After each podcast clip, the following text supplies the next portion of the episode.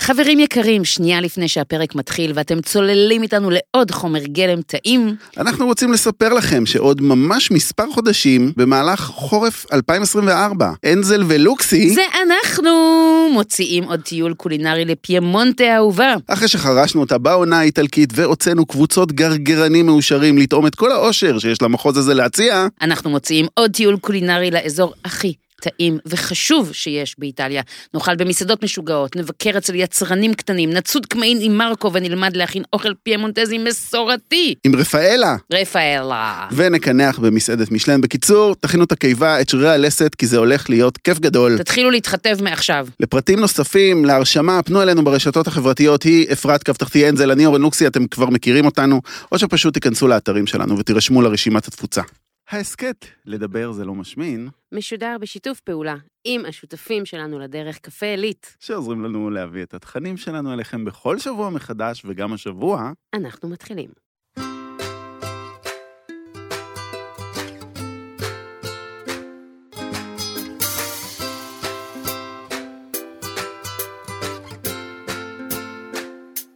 הלו, הלו, הלו! לוקסי, אפרת אנזל, אל תקרא לי אפרת אנזל. איך לקרוא לך? קרא לי אימא לשני ילדים ועצמאית במדינת ישראל עם סגר שלא נגמר, ולכן מצב רוחה נמצא בתחתית של הקאנטים. אוקיי, יש קאנטים? יש... מתחתם. מתחת לקאנטים. אני רוצה לדבר על זה. בוא נדבר על זה. אני רוצה לדבר על זה שברמה האנושית, כן, יש מושג שנקרא תקווה. אוקיי. כאשר אתה נכנס לסגר ואתה יודע שהוא הולך להיות חודש, אתה יודע, אוקיי, הולכת להיות תקווה. עוד חודש זה נגמר. נכון. מה שקורה פה זה שכל שבוע מאריכים לי את זה בעוד שבוע. ואני כזה, מתחילה לפרוח, מורידים לי את הראש. מתחילה לפרוח, מורידים לי את הראש. זה לא עובד עם צמחים ככה. תסכים איתי? פרח שלי. אני נ- את נבולה. קמ- קמלה. אני את קמלה. כמו טרד בסיר. היה לי צילומים השבוע, כן. והשתמשתי במילה קמל, כן. ולא הסכימו להכניס את זה, וכל הזמן ביימו אותי מחדש. אל תגיד קמל, תגיד משהו אחר. נובל. אז מה- אי אפשר להגיד נובל, הטרד נובל בסיר. כן, גם כאילו. עמרי תמיד אומר שזה נורא להגיד שהטרד נובל, אבל זה מה שקורה לו. הוא קמל. הוא קמל. קמל. אז הם לא הסכימו להשתמש אה. לא, בקמל, אז מה זה היה עשית? שש טייקים באל אחד שמצאתי מילה. נורמלית. מתרכך, מצמצם מנפחו, מאבד את הנוזלים. מאבד את נוזליו. כן. על ההיסטור. על האיסטר ולהקתו. והיום אנחנו גם מדברים על סוג של ירק שיכול לאבד את נוזליו כי יש לו הרבה. מלא נוזלים, מלא נוזלים ומלא ירוקים, ומלא סוגים. ומלא חסה. המצב חסה. יש כזה ביטוי, לא? המצב חסה? המצב בטטה, אבל לא נורא, נהפוך את הבטטה לחסה. אני פיתחתי תיאוריה שאני חושבת שהמאזינים שלנו יתחברו אליה, ואני רוצה לשתף. כן. לא שאני רוצה לעשות השוואות, אבל אני רוצה לעשות השוואות, אוקיי? אני חושבת שהציבור כרגע במדינת ישראל מחולק לשני חלקים.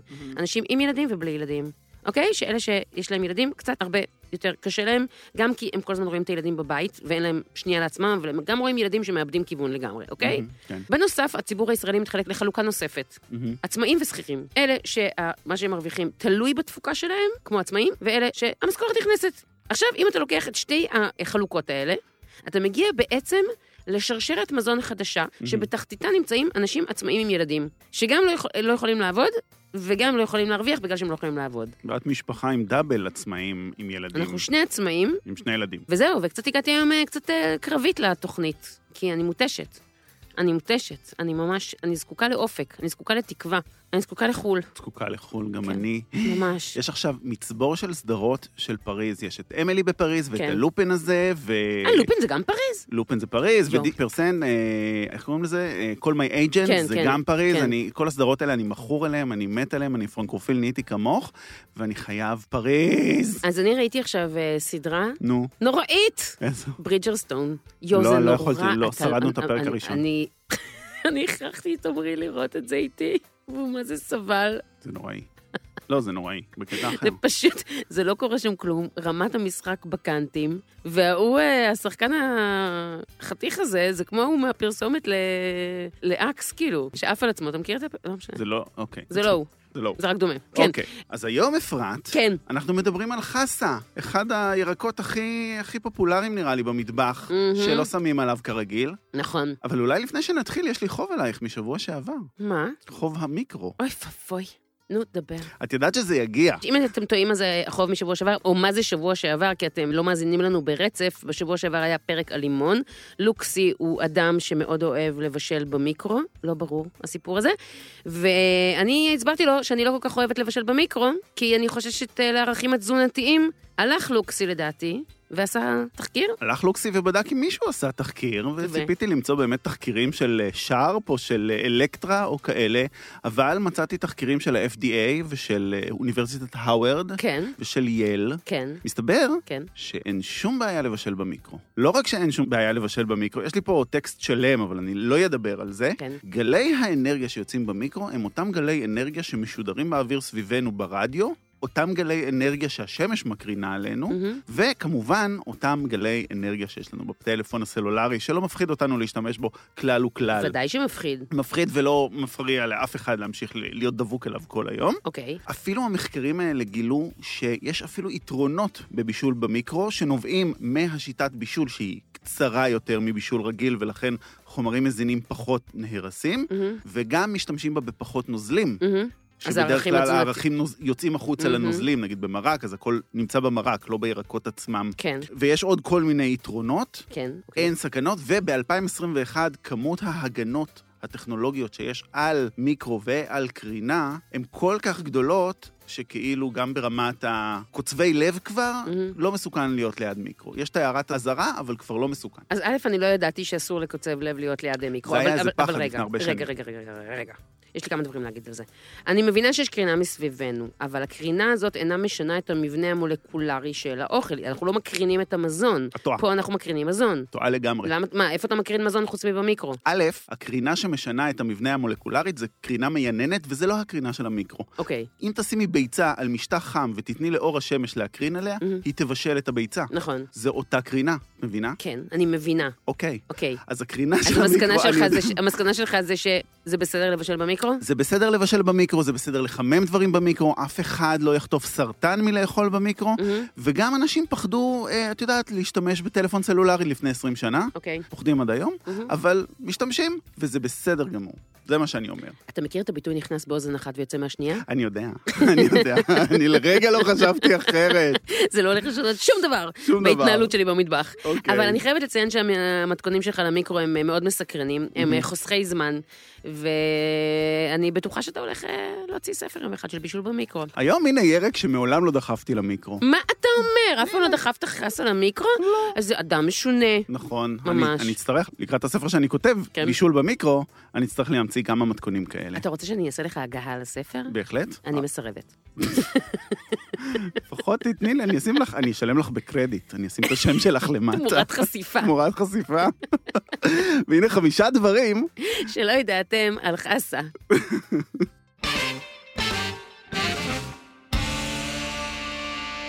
ובכן, חברתי בעלת הילדים ונטולת העבודות. לא, יש לי מלא עבודה, אני פשוט אין לי מתי לעשות אותה.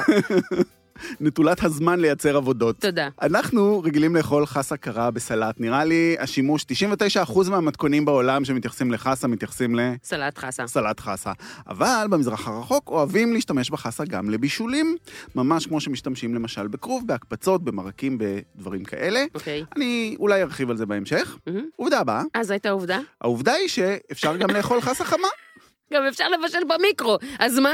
אוקיי. אתה מכיר את הביטוי מצב החסה בשטחים? כן. מצב החסה בשטחים זה ביטוי שמשמעותו אה, התעסקות אה, בדברים איזוטריים, בדברים שלא מעניינים אף אחד, כאילו סוג של אה, small talk שאין לך בכלל על מה לדבר. נשאלת השאלה מאיפה הגיע ביטוי מצב החסה בשטחים. ביטוי גאוני. ובכן, יש מערכון ישן של אבנר דן משנת 1987, שבה אבנר דן שואל פוליטיקאי, מה דעתך על מצב החסה בשטחים? ועונים לו, אתה שואל אותי בתור חסה או בתור שטח? לא בטוח שזה בעצם המקור של הסיפור הזה, אבל אני יכולה לספר לך שמצב החסה בשטחים, כמו למשל, כשמישהו שואל אותך מה מצב החסה בשטחים, אתה צריך לשאול את עצמך, האם הוא שואל אם הוא יכול לקנות ממך וויד. מהמם. אתה מכיר את זה? מריחואנה. שחסה זה מילה נרדפת לוויד? עכשיו אני מכיר את זה. אתה לא יודע את זה? יכול להיות שידעתי את זה, ופרח מזיכרוני. אם אתה... אם אני לא צרכן וויד גדול, את יודעת. בסדר, אבל חסה זה... אה, זה- זה... חסה זה גראס, וחשיש זה שוקולד. אוקיי, אז שמחתי לעזור. שני דברים נחמדים שיש לי במטבח.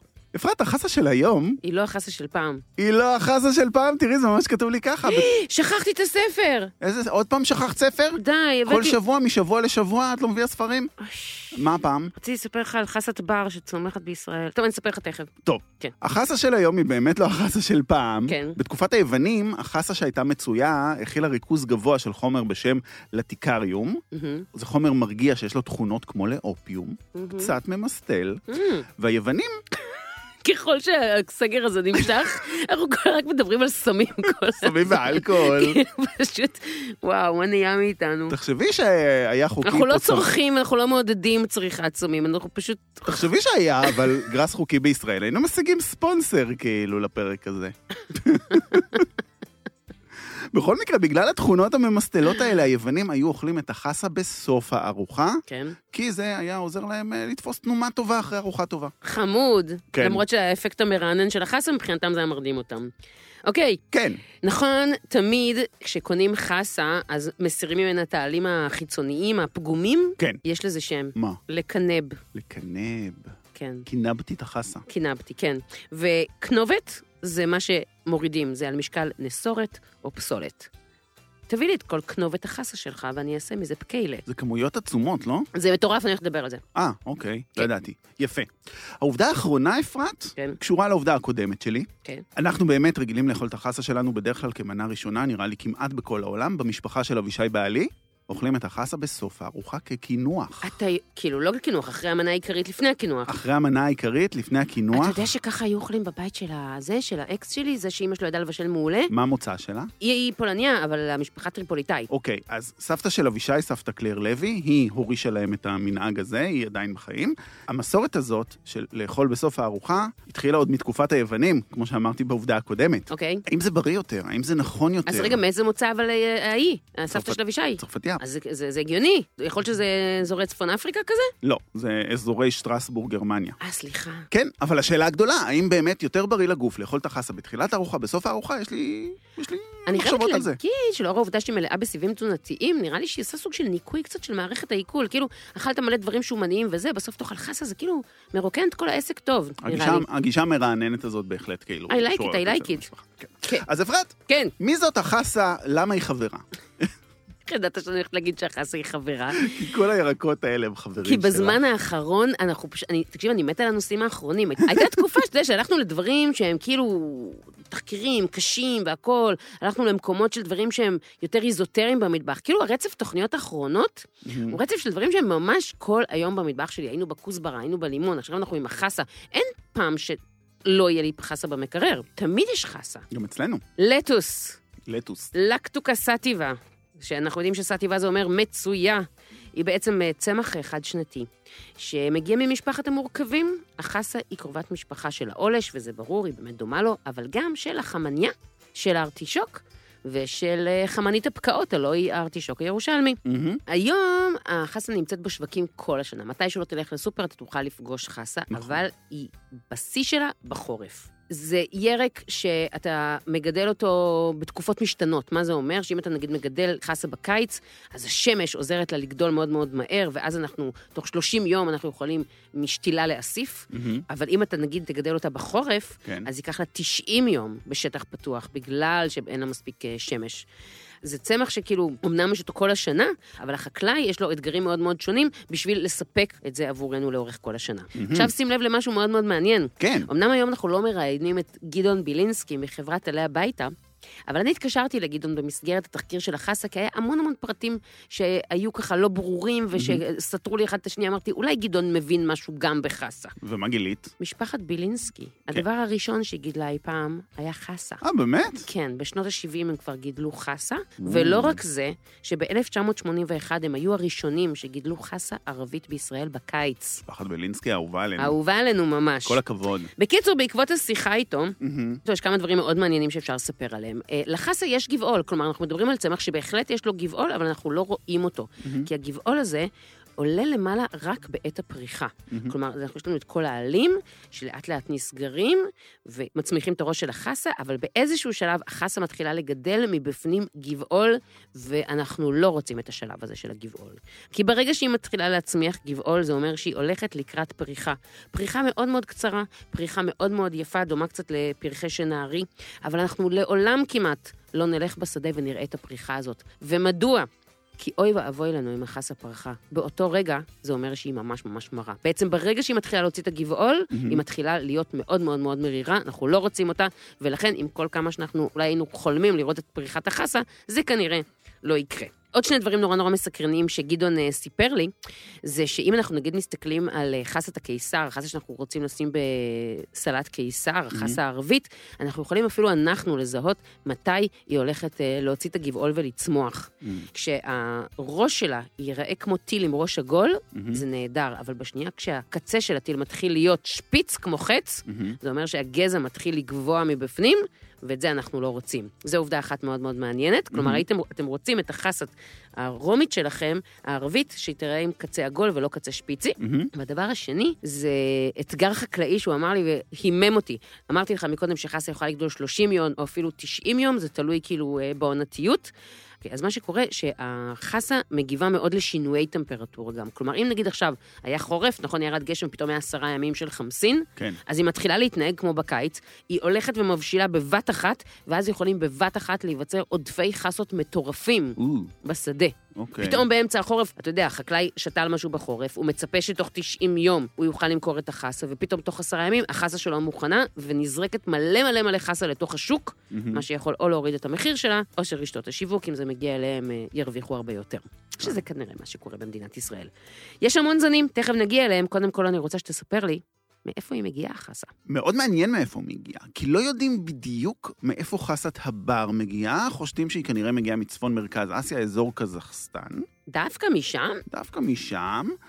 אני חשבתי שהיא די יחסית פה מהמזרח התיכון. או, מיד אני אגיע לזה. בהתחלה גידלו אותה לא בשביל העלים שלה, אלא דווקא בשביל הנוזל הלבן השרף הזה, שנקרא באנגלית לטקס, מהמם. שהוא הנוזל הממסטל הזה שדיברתי עליו מקודם, שכשחותכים את הגבעול הוא נוזל החוצה, וגם היו מפיקים שמן מהגרעינים שלה, כן לחסה יש גרעינים, זרעים, ועושים מהם שמן כמו מכל צמח אחר שעושים ממנו שמן. הזרעים האלה הם מגיעים מתוך הפרחים שהיום אנחנו לא מגיעים אליהם, נכון. הראשונים שגידלו את החסה למאכל אוקיי? היו המצרים. הופה. לקחו את חסת הבר, בייתו אותה, יש את אחד התיעודים ההיסטוריים הראשונים של שימוש קולינרי בחסה מהאימפריה המצרית, זה ציור של חסה על מצבה משנת 4700 לפני הספירה. על מצבה, מצבה, מה? איזשהו קבר, כן. שבפנים הייתה גופה, ועל הציור הזה היה מסוטט ציור של חסה. אולי זה במקום לשים פרחים על הקבר, הם פשוט אמרו נשים חסה. לגמרי יכול להיות. באותה תקופה, אגב, נוצר הזן הזה של החסה שאנחנו קוראים לו היום חסה ערבית. החסה שנראה לי מצויה בכל מטבח היום. חוץ מזה, יש גם המון ציורי קיר מצריים של אה, אל הפוריות שמתאר כל מיני שימושים בחסה בטיפוח הגוף, כל מיני כאלה, זה משנת 2500 לפני הספירה. מהמם. חשוב לציין, חסת הבר במקור היא חסה מאוד מאוד מרה, והיא נראית בדיוק כמו שתיארת את הפריחה הזאת. זה פשוט גזע עצום, יש לו עלים הרבה יותר קטנים, היא מרה, אי אפשר לאכול אותה. המצרים באמת אלה שהפכו אותה למתוקה ואכילה ועלעלית. אתה יודע אבל שיש חסת בר בישראל? כן, יש בכל העולם חסת בר. אתה יודע שבישראל יש את חסת המצפן. המצפן, כן, זה חסה משגעת. שלמה היא ראיתי אותה מצביעה לצפון? בליקוץ. זה עוד יותר מטורף. קוראים לזה חסת המצפן, למה? כי העלים שלה פונים לצפון ודרום, מהמם. ואז העלים שלה שהם מונחים לקרקע מקבלים את השמש בזמן הזריחה ובזמן השקיעה כשהשמש לא שורפת. Mm. אבל כשהשמש באמצע השמיים, אין כמעט שטח פנים שמקבל שמש, מהמם. כי העלים מונחים לקרקע. מווסתת לעצמה את כמות השמש שלה. זה משוגע, חסת מצפן. נחמד. תלך בשדה, תדע איפה זה צפון ודרום. אוקיי. מעניין, אה? מעניין. הלכת לאיבוד, חפש חסה. חפש חסה, ואז תלך לאחד הצדדים, ותגיע או צפונה או דרומה, אבל אי אפשר לדעת לאן. אני חוזר להיסטוריה, ברשותך. כן, כן, סליחה. כן. היוונים, אפרת, למדו לגדל את החסה מהמצרים, והם השתמשו בחסה כחומר הרדמה, חומר מרגיע, בגלל כל התכונות שאמרתי מקודם. אומרים שמי שאחראי לזה שהתחלנו לאכול את החסה בתחילת הארוחה, הוא הקיסר הרומי הרשע דומיטיריאני. הוא אהב לענות את האורחים שלו, לתת להם חסה שתרדים אותם בתחילת הארוחה, אסור לישון בנוכחות הקיסר, ולהתעלל בהם עד שעות הלילה הקטנות. מה? כן, כך אומרים. אפשר רק להודות לו על זה, כי היוונים באמת התחילו גל שלם של טיפוח של חסות חדשות, זנים הרבה יותר טעימים, אחרי היוונים באו הרומאים, הרומאים אהבו לבשל חסה, והרומאים האלה שהגישו את החסה עם חומץ ושמן. תודה. תודה באמת. אנחנו מודים לכם על הווינגרט הראשון. אתה מבין? ואז הצרפתים באו, הם עשו שכללו. מהחומץ והשמן, שכללו, הפכו את הווינגרט ולקחו את התהילה. לגמרי. בשנת 77 לספירה, פיליניוס הזקן, חבר טוב שלי, הוא מתייחס בספר שלו להמון זנים של חסה, הוא כותב, החסה השחורה נזרעת בינואר, הלבנה במרץ, האדומה באפריל, הם מתאימים לאכילה כבר אחרי חודשיים, והוא כותב גם על החסה הסגולה, הפריחה, על עוד איזשהו זן בשם קפדוקי, ועל החסה היוונית, מהמם. חסת כוס, אתה יודע למה קוראים לה כוס? כי היא מהאי כוס. מהאי כוס. מהאי כוס. הוא מציין עוד סוג של חסה, הוא קורא לה נחותה יותר, עם עלים מרים במיוחד, כנראה שהוא מתכוון לעולש. אוקיי. החסה מגיעה עם הרומאים אל מערב אירופה, כל הדרך לסין על דרך המשי. כל מקום שהם מגיעים, עד שהם מגיעים לסין, אז החסה נקלטת. זאת אומרת, איפה שהם לא דורכים, אנשים רואים את החסה, אומרים, כי טוב, תשאירו לנו כמה זרעים, נגדל ומגדלים. מקסים. הסינים לא אוהבים לאכול עלים חיים. עד היום, למעשה, כשאת מתייחסת נכון. נכון. למטבח הסיני, אין שם סלטים חיים, אין שם ירקות חיים, בדרך כלל הכל מוקפץ אצלהם, וגם החסה. אז הזן הסיני, או הזן שהכי אוהבים להשתמש בו בסין, זה מאז ומעולם, זה הזן שפיתחו שם, יש לו גבעול גדול, ומשתמשים בו להקפצות, כמו בוקצ'וי, כמו כזה. מיד נרחיב. נחזור שנייה לאירופה, האנגלו-סקסים קראו לה חסה חסת האופיום, היא מופיעה בלא מעט כתבים מימי הביניים. שוב, בגלל אותו סיפור שזה מרדים, בגלל החלב אותו שלה. סיפור שזה מרדים. אני לא מבינה, היום אם אני אקח חסה ואני אשתה את החלב שלה, אני אלך לישון. היום לא, זה חסות שונות לגמרי. כי זה מטריד אותי מתחילת הפרק, העניין הזה. האם אני יכולה ללכת לישון עם חסה? כן. וידידנו קולומבוס, הוא מביא את החסה לאמריקה, והאמריקאים בהתחלה חושבים שזה איזושהי תרופה נגד אבבואות רוח, אני לא יודע מאיפה זה בא להם, אבל במהלך ההיסטוריה, אם קופצים ככה למיתוסים של בריאות, הפרסים השתמשו בה נגד מחלת הטיפוס, וברפואה עממית משתמשים בה בהרבה דברים, שיגעון, מתח, שיעול, אי שפיות, כל מיני דברים, תאכלו חסה. במאה ה-19, אז נהיה הבלגן הגדול. למה? באמריקה. כי מה שקורה, החסה נהיית מהר מאוד מקור מכירות מאוד משמעותי להרבה חברות זרעים, ויש תחרות עצומה ביניהם. אמ, בגלל שצריך כל פעם לשתול אותו, ובגלל שמשך הגידול שלה קצר, אז בעצם היא מאוד מאוד כלכלית. נכון, כל הזמן Mm. מייצרים זנים, והקרב הזה בין חברות הזנים, במיוחד בארצות הברית, מוביל לזה שכל הזמן משנים את השם של הזן. כל שנה חברה אחרת מוציאה זן, נותנת לו שם אחר היום? Mm-hmm. כדי... אני מדבר על תחילת המאה ה-19, מהמם. כל שנה מוציאים זן חדש, כביכול משנים לו את השם לגמרי, זה כבר לא חסה ערבית, זה חסה רומית, זה כבר לא חסה רומית, זה חסה כוס, ככה כל מיני כאלה, וגם ממדינה למדינה יש שמות שונים, כי בכל מדינה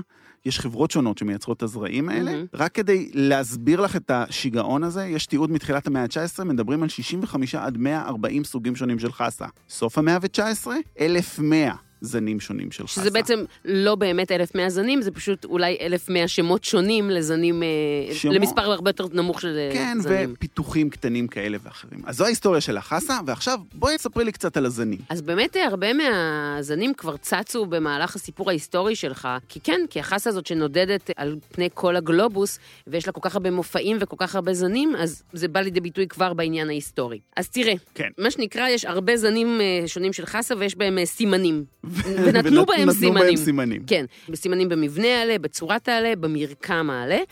בגדול מחלקים את אה, עולם החסה לארבעה סוגי זנים. מהמם. אחד זה החסה הרומית, שקרויה באמת גם אה, חסה ערבית, הוא אצלנו. רק אצלנו, אגב, היא קרויה חסה ערבית, ובעולם קוראים לה או רומיין, חסה רומית, או חסת כוס, שזה, אנחנו יודעים מה זה, זה העלים העבים, המאורכים, שהצבע שלהם אה, החיצוני הוא ירוק אז, אה, אבל החלק הפנימי שלו הוא קראנצ'י, הוא מתוק, הוא פריך והוא לבן, הלב שלו לבבות ממש חסה לבן. זה נפלא. זה נפלא וזה באמת בהיר. ואתה כשף כמובן בוודאי יודע שבמסעדות זה מה שרוצים, את החלק הלבן אה, הפנימי הנפלא. למעשה, אה, כשאני הייתי שף, באמת במסעדות, היה אפשר לקנות את המוצר הזה לבבות חסה, היום הוא כבר מופיע בסופרים, את יכולה לקנות אתה יכול לקנות לבבות כן. חסה. חשוב להגיד, שום חסה, בטח לא החסה הערבית, צומחת ככה. מהמם. כלומר, אין כזה דבר שהיא צומחת רק לבבות. יש שם המון המון עלים מסביב שמקנבים. שמקנבים אותם, וברוב המקומות פשוט מעיפים אותם לפח. כמה? מדובר על בערך 60 אחוז מכמות החסה הערבית נזרקת לפח לפני שהיא מגיעה אלינו הביתה, כי זה פשוט עלים שאף אחד לא משתמש בהם. למה לא מאכילים חיות בהם או משהו? זה יותר מדי, גם החיות לא צריכות כל כך הרבה, וזה נורא. אז כמובן שכשאתה קונה חסה אורגנית, אז זה מגיע עם העלים האלה, mm-hmm. ואז יש הרבה אנשים שגם את העלים האלה, אגב, יורידו ויזרקו. כן. לא, אל תזרקו אותם. יש להם שימוש, פקיילה. טבחה. אפשר לעשות מזה טבחה. כאלה חסה. כאלה חסה. זה עוד לא שמעתי. כן. למה לא? למה לא למה בעצם? לא? עכשיו, בתוך עולם החסה הערבית יש עשרות זנים. אנחנו כמובן לא ניכנס לזנים האלה, כי לנו כצרכנים זה באמת לא משנה. מהמם. כי זה לא שאנחנו נלך לחנות ואוקיי, תן לי דגם סיוון או את דגם לירון או דגם לירז, יש כאילו שמות אה, באמת לכל דבר. סיוון, לירון ולירז, אני מבקש. למה? נו. כי כל אחד מהם צומח בתקופה שונה. וכל אחד מהם צומח גם על אדמה שונה.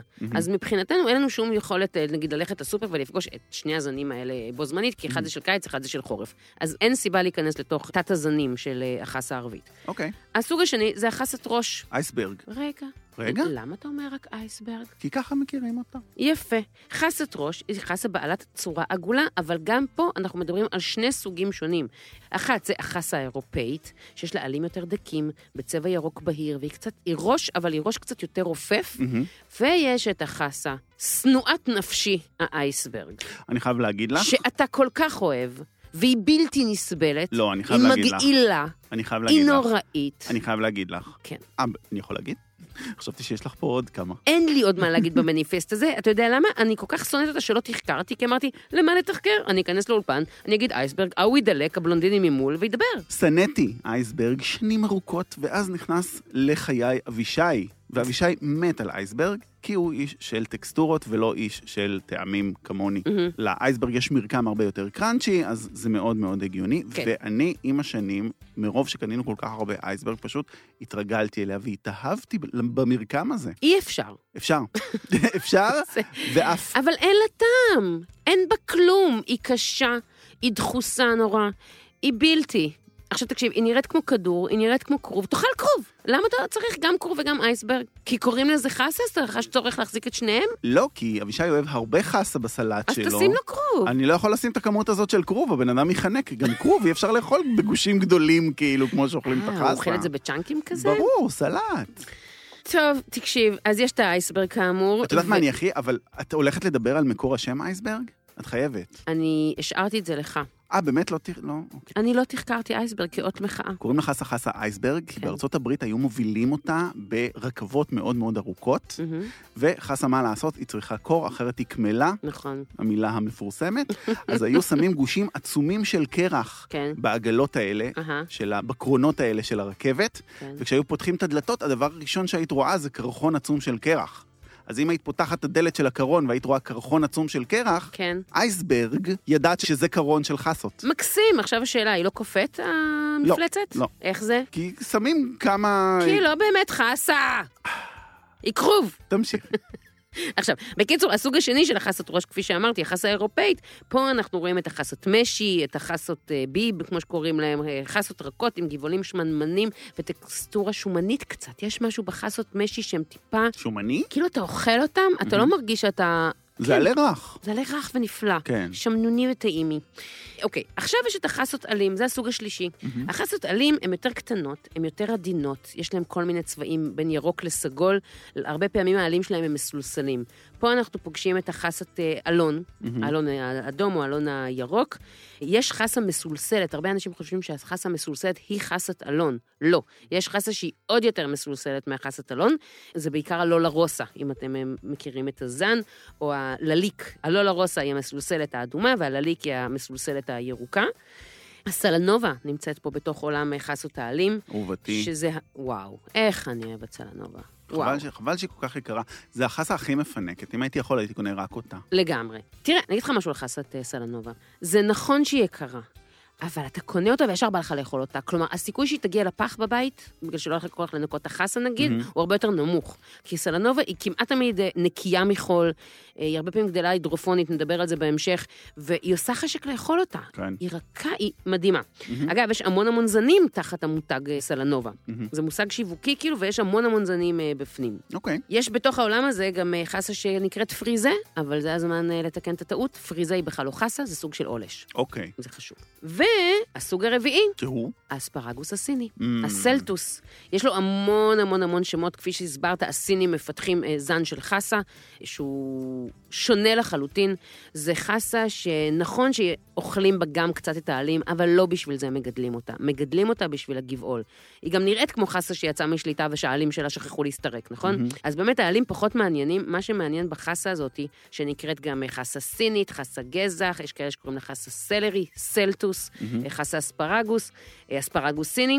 יש לה גבעול, מזכיר קצת בטקסטורה שלו גבעולי אה, אספרגוס, או אולי קצת גבעולי ברוקולי, ועוד זה אפשר לחתוך ולהקפיץ, וזה מה שהם עושים בסין. הם חותכים, מקפיצים, מכניסים את זה להרבה מאוד אה, תבשילים.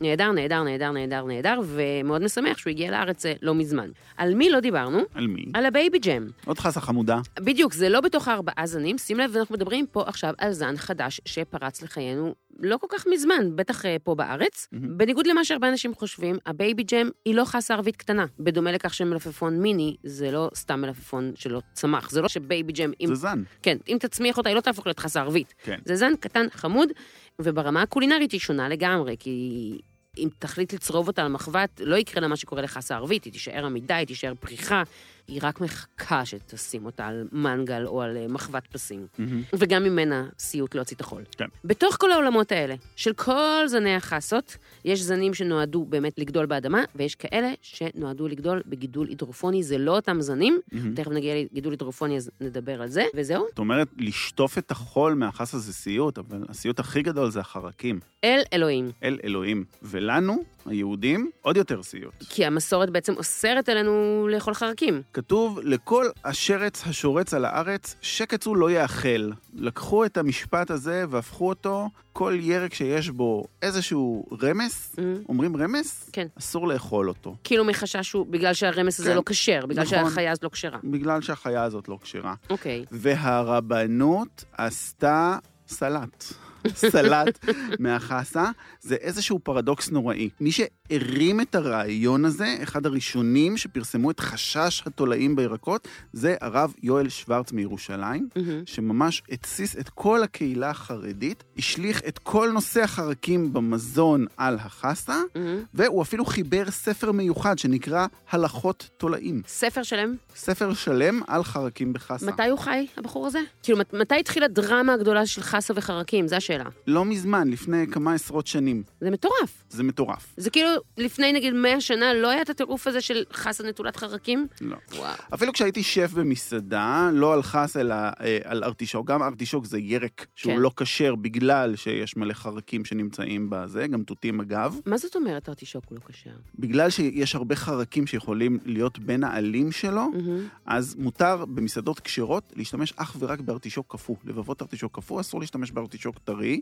זה היה כשהייתי שף במסעדה כשרה, אני לא יודע מה קורה עם זה היום. זה חשוב אבל לשים על זה כוכבית. זה- היה על זה ריב עצום בין המשגיח כשרות לבעלים של המסעדה, שהיה אדם דתי, ואמר לו, לא יכול להיות שאימא שלי, שהיא יותר יותר יותר אדוקה ממך, קונה ארטישוקים ומכינה לנו ארטישוקים כל שישי, ואתה לא תאשר לי. אבל זה בדיוק העניין, זה הכוכבית שרציתי לשים. שזה לא שארטישוק הוא לא כשר, וזה לא שנגיד אה, אספרגוס, הפריחה שלו היא לא כשרה.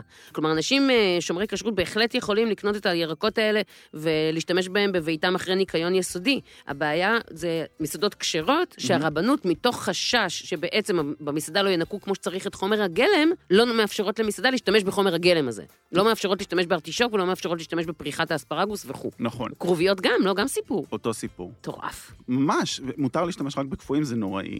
עכשיו, הרבנים המחמירים, אלה שפסקו שחייבים לקרצף את החסה בהמון חומר ניקוי והשריה בחומץ וכל מיני מי מלח וכאלה לפני שאוכלים אותה, יצרו איזשהו צורך לחסה נקייה. כדי להיפטר מהצורך הזה בניקוי המטורף הזה, פותחה שיטה. על ידי שמעון ביטון ואלי בן נעים, חקלאים מגוש קטיף. מהמם. חברה בשם חסלת עלי קטיף, מהמם. שפיתחו את השיטה שהיום אנחנו קוראים לה ירקות גוש קטיף, או חסה גוש קטיף. אוקיי. למה עשו את זה בגוש קטיף? שם היה הטמפרטורה הכי נוחה ל- לגדל אמ את החסות. אוקיי. MMA, בגלל שהשיטה הזאת פותחה במיוחד לקהל החרדי, ועוברת דרך הרבנות, נוצר בלגן שלם של לא פחות משש כשרויות שונות שחסה גוש קטיף מקבלת. את רוצה את השמות של הכשרויות כן, האלה? כן, כן, זה בוודאי. מטורף. יש לפחות שש חותמות כשרות על כל חסה גוש קטיף, כשר למהדרין ללא חשש תולעים וחרקים ללא חשש תבל ושביעית, אוקיי. יבול נוכרים, זה חותמת של רב אזורי חבל עזה, עוד חותמת של מועצה אזורית שער הנגב, לשכת הרבנות, הרב האזורי, עוד חותמת חרדית בהשגחת הבד"ץ בארץ ישראל מחזיקי הדת של חסידות בלעז, עוד חותמת וואו. ללא חשש תבל ושביעית, עוד חותמת בהשגחת בד"ץ שארית ישראל מיסודו של הרב קרליץ, רגע, רגע. עם הליטאים, ועוד חותמת ועוד חותמת ועוד חותמת, אה, את יש רואה לי את הבעיה? שאלה. הב- אני אגיד לך מה הבעיה. אם באמת כל חותמת כזאת אומרת שמשגיח כשרות מטעם אותו בד"ץ הגיע, זה אומר שכל חסה כזאת עוברת בעצם שש בדיקות, שהמשמעות של זה היא בעיקר כלכלית, כי זה עולה כסף, מישהו צריך לשלם לכל הרבנים האלה. ועל כן החסה הזאת יקרה בטירוף למסעדנים, ואם יש לך מסעדה כשרה, החסה זה בערך חומר הגלם ל... הכי לא משתלם כלכלית ביחס למסעדה אחרת. זה טירוף כמה שזה עולה. וכל זה בשביל שלא יהיה בחרקים. כן, ויש עוד בעיה. עכשיו, חשוב לי אה, רגע להגיד, Mm-hmm. הרי מאזיננו בוודאי אומרים, אבל מה זאת אומרת, גם אני רוצה לקנות חסה בלי חרקים. אז אולי נורא משמח שיש את הכשרות הזאת, כי היא מבטיחה שהחסה שלי נטולת חרקים. יש בעיה אחרת, Mm. ריסוס. השיטה הזאת, יש לה כמה שלבים וכמה דרישות. קודם כל, מחטאים את הקרקע בחומרים שמדבירים והורגים את כל הזוחלים והנמטודות שיש ל... לה. כן. מאוד בריא, במרכאות, אם זה לא ברור. כן. אחר כך, הגידול הוא בחממות סגורות ברשתות מכל הצדדים שלהם. אוקיי. זה נשמע סביר. כן. יש אפילו דלת הפרדה כפולה, כמו שיש באריות בספארי, שנכנסים לאיזשהו אזור סטרילי, שלא יעבור איזה חרק. שלא יעבור איזה חרק, יש מלא מלכודות חרקים לכל אורך החממה, אבל העיקר הוא באמת ריסוסים וריסוסים היקפיים. זאת אומרת, מרססים את כל הרשתות האלה, כלומר- כדי שחרקים לא יתקרבו אליהם. כלומר, לא רק מרססים את החסה, אלא גם את כל סביבתה, זה גם נזק אקולוגי לסביבה. עצום, וגם אז אין הבטחה של 100% שלא יימצאו זבובים, ולכן אחד מהכשרויות האלה מכריח גם לרסס בסמוך לקטיף, שזה לא עושים בעשבים וחסות ועלים. ברור, אסור לרסס סמוך לקטיף, כיוון שזה מה שנכנס לגוף שלנו אחר כך. נכון, והיה תחקיר של אה, ערוץ 2 לפני כמה שנים, שבדקו את חומרי הריסוס בחסות, וגילו שיש שם פי 4 או 5 חומרי ריסוס מהכמות המותרת, ושחלק מהחומרים האלה זה חומרים שבכלל אסורים באירופה. זאת אומרת, זה- אי אפשר אפילו לייצא את החסה הזאת לאירופה, הם לא יקבלו אותה. וזה כל כך מפחיד, שהיו אפילו רבנים שיצאו נגד אכילת חסה גוש קטיף. מרוב שזה מלא בחומרי מרוב- הדברה. זה פשוט, הייתה עלייה עצומה, אפילו קראתי נתונים שהצביעו על עלייה בשיעור התחלואה בסרטן בקרב הציבור החרדי, שגרמו להרבה רבנים לצאת נגד אכילת חסה גוש קטן. כלומר, הם חושבים, הם קושרים כן. את הסרטן הזה בחסה? הרבנים, לא המדענים, אבל כן. תקשיב, זה, זה מטורף. כי אם בשם הדת עושים דבר כל כך מסוכן כמו אה, להדביר חסה סמוך לקטיף, זה מהמם. לא יאומן. אתה יודע, אני קראתי עכשיו גם כן לקראת התוכנית אה, איזשהו מחקר שקורא לאנשים להבין כמה חשוב לשטוף את החסה אה, לפני השימוש בה. גם אם היא חסה שטופה. חסה שטופה, אני בכלל הולכת לדבר על זה אחר כך, כאילו, למה לא קונים חסה שטופה? אסור לקנות חסה שטופה, זה נמשיך, על זה- נדבר על זה בהמשך. אבל חייבים לשטוף את החסה הרי לפני שמשתמשים בה, כיוון שהיא עוברת הדברות במהלך הגידול שלה. אבל כל מגדל שמכבד את עצמו יגיד לך, בעשרה ימים שלפני הקטיף אתה לא, הם, מרסס. לא מרסס. אתה אומר פה, הם חייבים לרסס בשביל לקבל את הכשרות הזאת. כן. עכשיו, לא הכל יוצא בשטיפה, זה גם חשוב להבין, כי חומרי הדברה זה גם דברים שנספגים, מהמם. ואנחנו לא רוצים אותם בתוך הגוף שלנו. נכון. עכשיו, חסה נתפסת אצלנו כדבר מאוד מאוד מאוד בריא. נכון. אבל אם אתה לוקח את ה-pros and cons, כאילו של להכניס משהו שהוא דל קלורי ומלא אשלגן כפ- כמו חסה, מול להכניס משהו שהוא חומרי הדברה, חד משמעית אתה לא רוצה את החומרי הדברה. עכשיו, גילוי נאות, נו. אנחנו לא יוצאים נגד החסות, אנחנו מדברים ספציפית על חסות ברור. גוש קטיף בגידול המיוחד, וגם שם יש חברות שכבר משתמשות בשיטות אחרות לגמרי. איך יכול הצרכן לדעת? שהחסה שלו רוססה כמו שצריך. שוב, אני הצרכן קונה, אתה יודע, צריך- אני, אני סומכת, בין אם אני קונה בעלי הביתה, ובין אם אני קונה את הירקות האורגניים שלי, וזה, לא יודעת, חביביין, המעפיל, משק אורגני, לא משנה, מלוא הטנא, כל אלה שאני קונה אצלם. אני סומכת עליהם במיליון אחוז שהחסה שלי לא מפוצצת חומרי הדברה. אבל איך בן אדם שלא נגיש לו אותם ירקנים ספציפיים הולך לסופר וקונה חסה, איך הוא יכול לדעת שזה לא מפוצץ חומרי הדברה? פרדוקס המצחיק, ככל שיהיו שם פחות חותמות אה, כשרות על החסה שלו, סביר להניח שהיא פחות מפוצצת חומרי הדברה. ומה עם חסות שאתה קונה בשווקים שהן אה, ללא שום אה, כיסוי ופשוט אה, מפוזרות? אין מה לעשות, אי אפשר לדעת. אי אפשר לדעת. אז צריך לקנות את החסה ממקור שאתה סומך עליו. גם ממקור שאתה סומך עליו, וגם, את יודעת, זה גם חוק אצבע שלי ושלך באופן כללי, כל מה שהוא ירק, כל מה שהוא עלה, כן. קנו אורגני. זה בערך הדבר שהכי סופח את חומרי הריסוס, כן. וזה הדבר שהכי חשוב לקנות אורגני. לא חייבים, אבל מומלץ. ואם אני לא קונה אורגני, אז אני עושה לזה אמבטיות. חסה אצלי אם אני קונה חסה שאינה אורגנית, עוברת אמבטיות מאוד מאוד רציניות. מהמם. כאילו שטיפה ועוד שטיפה ועוד שטיפה, ו- ואתה יודע, אני עושה כזה, ממלאה את הכיור אה, הקטן שלי במים, מכניסה את החסה, שולפת אותה החוצה, אחר כך שוטפת אותה מתחת למסננת, אחר כך עוד פעם עושה אמבטיה, שוטפת. וזה יכול זה להיחסך יותר- באמת. יותר השקעה ממה שאת שוטפת את נורי. אז נורי, נורי שמה באמבטיה, אני אומרת לו, אני באה עוד חצי שעה, חמוד. חסה לא, חסה לא. צריכה טיפול. ש- שלא לדבר אחר כך שאני צריכה להכניס אותה לצנטריפוגה. את נורי אני לא מסובבת בצנטריפוגה. לא, לא בסדר. לא, הפסקתי עם זה. הפסקתי. טוב, כן, כן, אז זו שיטה אחת לגידול החסות, כן. אבל את אמרת משהו על הידרופוני. כן. אני, אבישי קנה לי ליום הולדת מערכת גידול הידרופונית, ואני אכולת קנאה על זה. עדיין לא השמשנו אותה, שת- זרענו כמה זרעים וחיכינו שינבטו וזה, אבל זה הלך לאיבוד עם מלא דברים אחרים יותר חשובים. מהמם. אנחנו נחכה לתקופה טיפה יותר חמימה, אבל וואו, זה מדליק. בוא נדבר קצת על גידול הידרופוני. אני חושבת שפרק על חסות זה בדיוק הזמן, ככה... תמיד אני אומרת לך, זה שיש לפעמים דברים שאנשים כבר לא נעים להם להגיד שהם לא יודעים על מה מדובר. מהמם. אני חושבת שגידול הידרופוני זה אחד מהם. כלומר, אתה הולך אה, לאנשהו לקנות ירקות וכתוב לך חסה מגידול הידרופוני, לא תמיד נעים לך להגיד ש... מה זה אומר גידול הידרופוני בעצם? אוקיי, אז איך נספר להם? בוא נתקשר למישהו שמתמחה בגידול הידרופוני, שיספר לנו מאלף עד תף כל מה שצריך לדעת על הידרופוניקה. הלו, הלו, הלו. שלום. מה שלום לך, אסף, מה שלומך? שלום אפרת. אז איתנו אסף היימן, בעלים ומנכ"ל של חברת עלים, גידולים הידרופונים מכפר אס, ואסף, מה שלומך? מעניינים. הכל בסדר, הכל כרגיל. אנחנו החלטנו לנצל את פרק הקחסות כדי ללמוד מה זה בעצם גידול הידרופוני. איך זה נראה הדבר הזה? אז בעצם הידרופוניקה מדברת שהמצע של הצמח הוא מים, בעצם לא אדמה. בעצם אם אנחנו מסתכלים מה הצמח צריך, צמח לא צריך אדמה. צמח צריך את החומרי הזנה שיש באדמה, את המים שהוא שואב מהאדמה, מהמם. את החמצן שיש שהוא מומס בדרך כלל במים והוא שואב אותו. מהמם. הוא צריך גם חושך. ובעצם, אם אנחנו ניקח את אותו צמח וניתן לו בצורה מלאכותית על ידי מים שנמיס בהם שנים ונזרים אותם דרך הצמח ונדאג שהשורשים יהיו בחושך ונדאג שיהיה גם חמצן במים מהמם. אז בעצם נתנו לו את כל מה שהצמח צריך והצמח בעצם לא מודע לזה שהוא לא באדמה. הוא לא יודע. הוא לא יודע, חושך לו, הוא לא רואה כלום, הוא חושב שכיף לו. כאילו, משתכשך לו. אכן כן, למה לעשות כזה דבר? למה בעצם לבחור בגידול במים ולא בגידול באדמה? זו שאלה טובה. אנחנו מסתכלים על החקלאות, יש את החקלאות הרגילה שכולנו מכירים מימי הרבה הרבה שנים עברו שהתפתחה עם טרקטורים ו- וכדומה, ובעצם על הסקאלה הזאת של החקלאות המודרנית אנחנו יכולים למצוא את החקלאות ההידרופונית בחממות, מהמם. מה שמספק להם, את, הם עושים פוטוסינתזה עם השמש. אנחנו יכולים גם למצוא, אם בטח כולם מכירים, תמונות של מפעלים של חסות על ידי אורות לד שסגורים בתוך אנגר.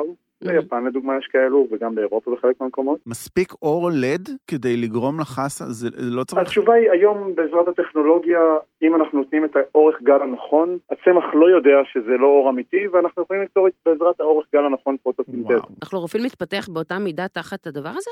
אוקיי. כן, מי שהסתובב לדוגמה בשטחים חקלאיים של, אה, זה לא בדיוק אותו דבר, אבל לדוגמה בשטחים חקלאיים של פרחים, פרחנים, אז רואים אורות בכל מיני דברים. זה לא בשביל פוטוסינתזה, אבל זה גם בשביל לעשות את הצמח בצורות כאלו ואחרות שיפרח. אה, שישמח. אה, זה, אז היום כבר הלד הגיע לזה, אבל אנחנו במדינת ישראל, למזלנו, לא חסר שמש. אז צריך היגיון כלכלי טוב מאוד ללכת לעשות את הדבר הזה. מהמם. אני לא מדבר כמובן על הבית. עכשיו, כן מקום בישראל שאפשר למצוא את זה, זה בפגרס הרפואי. אוקיי, צמח שמשלם הרבה מאוד כסף, רוצים לתת לו את התנאים המדויקים ביותר, אז נותנים לו בקרת אקלים מדויקת וגם קרינה בצורה מדויקת. אמ, אבל למה בעצם מים? למה, למה לא, אבל פשוט את אותו דבר בדיוק לעשות על אדמה? את שואלת מה היתרון ה... אוקיי, אז אנחנו בהידרופוניקה, לפחות הידרופוניקה, רוב ההידרופוניקה המסתשלמים בארץ, הפכו את זה בשלב אחד קדימה. במקום לשים בקרקע ולא לדעת איזה חומרי הזנה יש. לפעמים Mm. הקרקע טובה, לפעמים הקרקע לא טובה. לפעמים הקרקע אטומה ולא נכנס מספיק חמצן, לפעמים הקרקע חולית כן. מדי, וככל שעובר השנים גם הקרקע נהיית פחות ופחות טובה, עם יותר ויותר מזיקים. בסין לדוגמה, יש ביקוש מאוד גדול להידרופוניקה מתוך הנחה שהקרקעות מזוהמות שם. אז בסדר, בלוק אנחנו לא, אנחנו לא סין, אבל בסין יש בעיית קרקע קשה מאוד, אז אתה מתרחק מהקרקע, אתה שולט בחומרי הזנה, אתה ממש משחק לו בנוירונים, בשורש, אתה יכול להגיע לגידול טוב יותר, אתה מתרחק ממזיקים שנמצאים בקרקע, אנחנו גם בדרך כלל מגדלים בחממות סגורות, ככה אתה שולט גם בתנאי מזג האוויר בצורה מסוימת. אתה בעצם כאילו שולט לגמרי בכל המדדים, ויש לך הרבה פחות פחת, הרבה פחות... אז אני חוזר על לגמרי הזה הוא קצת מורכב. אם אנחנו נבנה אנגר אטום ונשים מזגנים ונשים נורות לד, אז כן, אני שולט לגמרי. מכיוון שזה עסק יקר יחסית, וצריך גידול שמבחינה כלכלית יחזיר את ההוצאה, רוב המפעלי הידרופוניקה בישראל בחרו כן להשתמש, לפחות בישראל, להשתמש בשמש Mm. ובחממת ניילון שהיא מבודדת ברמה מסוימת. כן. אבל אנחנו כן שולטים בצורה, באקלים בצורה מסוימת, אבל לא בצורה מושלמת, לא בצורה מוחלטת. עכשיו תגיד לי, השליטה הזאת שנותנת לכם במיוחד להתרחק מהאדמה ובכל המזיקים שיש בה, זה אומר שזה גידולים שהם פחות מרוססים, אולי בכלל לא מרוססים, אולי אפילו אורגניים? בדרך כלל, כן, התשובה היא כן. בדרך כלל כמות הריסוס בהידרופוניקה היא נמוכה מאוד משמעותית לעומת מה שקורה באדמה. תזכור, הגידול פה הוא בדרך כלל גידול שנמצא על שולחנות, באמת, מזיקי הקרקע לא קיימים בו, כי הוא לא נמצא על הקרקע. יש מזיקים אחרים שכן יכולים להיות קיימים בו, Mm-hmm. אבל תחבר אל הע- לדבר הזה, אל העובדה שבדרך כלל מגדלים את זה בחממות סגורות. אם אתה יודע להקפיד על התנאים כמו שצריך, יצרת חממה סגורה, שלא אמור להיכנס מבחוץ חרקים, פלוס התרחקת מהקרקע שיש בה חרקים, ובעצם יצרת גידול שהסיבה לרסס היא סיבה נמוכה, רק אם באמת קורה איזה משהו פטאלי, אבל כמות הריסוס לא דומה בכלל לכמות בשטח. אני מזכיר לכם, חסה היא סוג של עשב, חרקים אוהבים אותה. אוקיי. אז מה זה אומר, שצריך לשטוף את החסה הזאת, או לא? אני ככלל תמיד ממליץ לשטוף. אתה לא יודע, בסוף פועל מרים את זה, בסוף זה היה בחממה ויש לפעמים סופות חול שאיכשהו מצליח להיכנס. אני תמיד בעד לשטוף, זה, זה, זה חלק מ- מ- מהיגיינה בסיסית. אני חושב שגם מי שאומר שלא לשטוף אז הוא מטעה, זה הדעה האישית שלי. יחד עם זה, זה שאנחנו משווקים את זה ללא שטיפה, זה גורם, וזה אנשים לא כל כך מבינים, אבל יש הרבה חסות שקונים שנשטפו ב- עם כלור ו... ומגיעות מאוד נקיות והכול, אבל הם בעצם עברו שטיפה והאורח החיים שלהם קטן, כן, כי ברגע שאתה מכניס משהו, אפילו שמנסים לייבש אותו, אבל הייבוש הוא לא אבסולוטי, ואתה מכניס כן. צמח חי לתוך אריזה סגורה ושם עליה ניילון, פלסטיק, סוגר הכל, ואפילו יש שם קצת רטיבות, תהליך הכוון יתחיל הרבה יותר מוקדם. נכון. עוד יתרון של הידרופוניקה זה שאנחנו, זה מאוד נקי, אנחנו שמים את זה בקופסה וזה לא רטוב, זה הרבה פחות רטוב, וככה זה חי הרבה יותר זמן. לגמרי. איזה זנים של עלים אתם מגדלים? אז בעצם יש לנו מגוון די גדול, החל מחסה, אבל חסה זה בעצם המון המון סוגים, בסדר? מהמם. אנחנו מגדלים עזבי טיבול למיניהם, פטרוזיליה, כוסברה, שמיר, בזיליקום, קייל, מנגולד, כרוב סיני, בצל ירוק, עלי סלק, עלי בייבי, ויש אוקיי. רשימה עוד ארוכה. בגדול, כל מוצרי העלים. אם זה גדל ונכנס לסלט, זה גדל אצלכם. מ, נכון. כן. כן. כן. לא דיברנו כמובן על היתרונות של ההידרופוניקה מבחינת חיסכון מים. המים שם רצים במעגל סגור. הם ממוחזרים זה בעצם. מחמציא רק מה שהוא צריך. Mm, כן, אז יש לנו חיסכון במים, יש לנו חיסכון במקום, כי ב- בשטח הזה אני מכניס בערך פי שתיים, פי שלוש, ולפעמים גם יותר מאשר מה שנכנס בקרקע. אה, חקלאות עתידנית, ככה צריכה לראות חקלאות אה, במדינת ישראל. מעניין. תגיד לי, אפרת לימדה אותי מילה חדשה מקודם, היא אמרה לקנב, זה כל השאריות של העלים של החסה שזורקים ולא אוכלים. השיטה הזאת גורמת ל- לגידולי החסה להיות עם פחות פחת? חד משמעית. מכיוון שהחסה גדלה על שולחנות, אז כל עלה מקבל את כל מה שהוא צריך. אין כמעט עלים שזורקים, אין עלים מלוכלכים באדמה, אה, משוגע, אה, 100% ניצולת. מדהים. תקשיב, זה מדהים. יש לי שאלה לסיום, שבאמת שפתאום קפץ לי. אם זה כל כך יעיל לגדל ככה עלים, והחסה לא יודעת בכלל שהשורש שלה נמצא בתוך מים, האם ניתן לגדל ירקות שורש, למשל, בתוך הידרופוניקה, או שירקות שורש זקוקים לאדמה, למגע? זו שאלה טובה, ירקות שורש, תלוי באיזה שיטה, יש להידרופוניקה שתי שיטות מהמם. נפוצות, יש הרבה שיטות, אחד זה שיטה בתעלות, זה נקרא NFT, שם אם תשימי את השורש הוא פשוט ייתקע ולא יהיה לו מקום, אוקיי, מה שנקרא DWC, Deep Water Culture, שזה מדבר על בריכות עמוקות, אוקיי. ששם יש סיכוי שאיכשהו כן אתה צריך לגדל שורש, אבל אני לא יודע מספיק על זה, כי לא ניסיתי כן, מספיק. כן, כן, אני אבל לא- סתם, סתם פשוט עכשיו קפץ לי. בדרך כלל יכול להיות בעיית ריקבון, כי בעצם תחשבי על זה שהשורש נמצא כל הזמן בתוך מים, זה לא שהוא שותק. לגמרי. אם תשים תפוח אדמה כל הזמן בתוך מים, אז פשוט הוא יירקב. נכון, כן, ברור. לגמרי. אני חייב להגיד שבעולם יש הידרופוניקה גם לעגבניות מלפפונים ו- ועוד הרבה מאוד סוגים. וואו. בארץ ההידרופוניקה בעיקר תקע עלים, מהסיבה הפשוטה שזה סיבה כלכלית, זה מחזורים מאוד קצרים, Mm. אפשר להכניס הרבה מאוד בדונם, ובחישוב הכלכלי זה כנראה עובד יותר טוב מאשר לגדל עגבניות או, או דברים אחרים. יפה. מדהים. אסף היימן, המון המון המון תודה. המון תודה. תודה לכם. תודה רבה. לכם. למדנו להתראות. מלא. ביי ביי.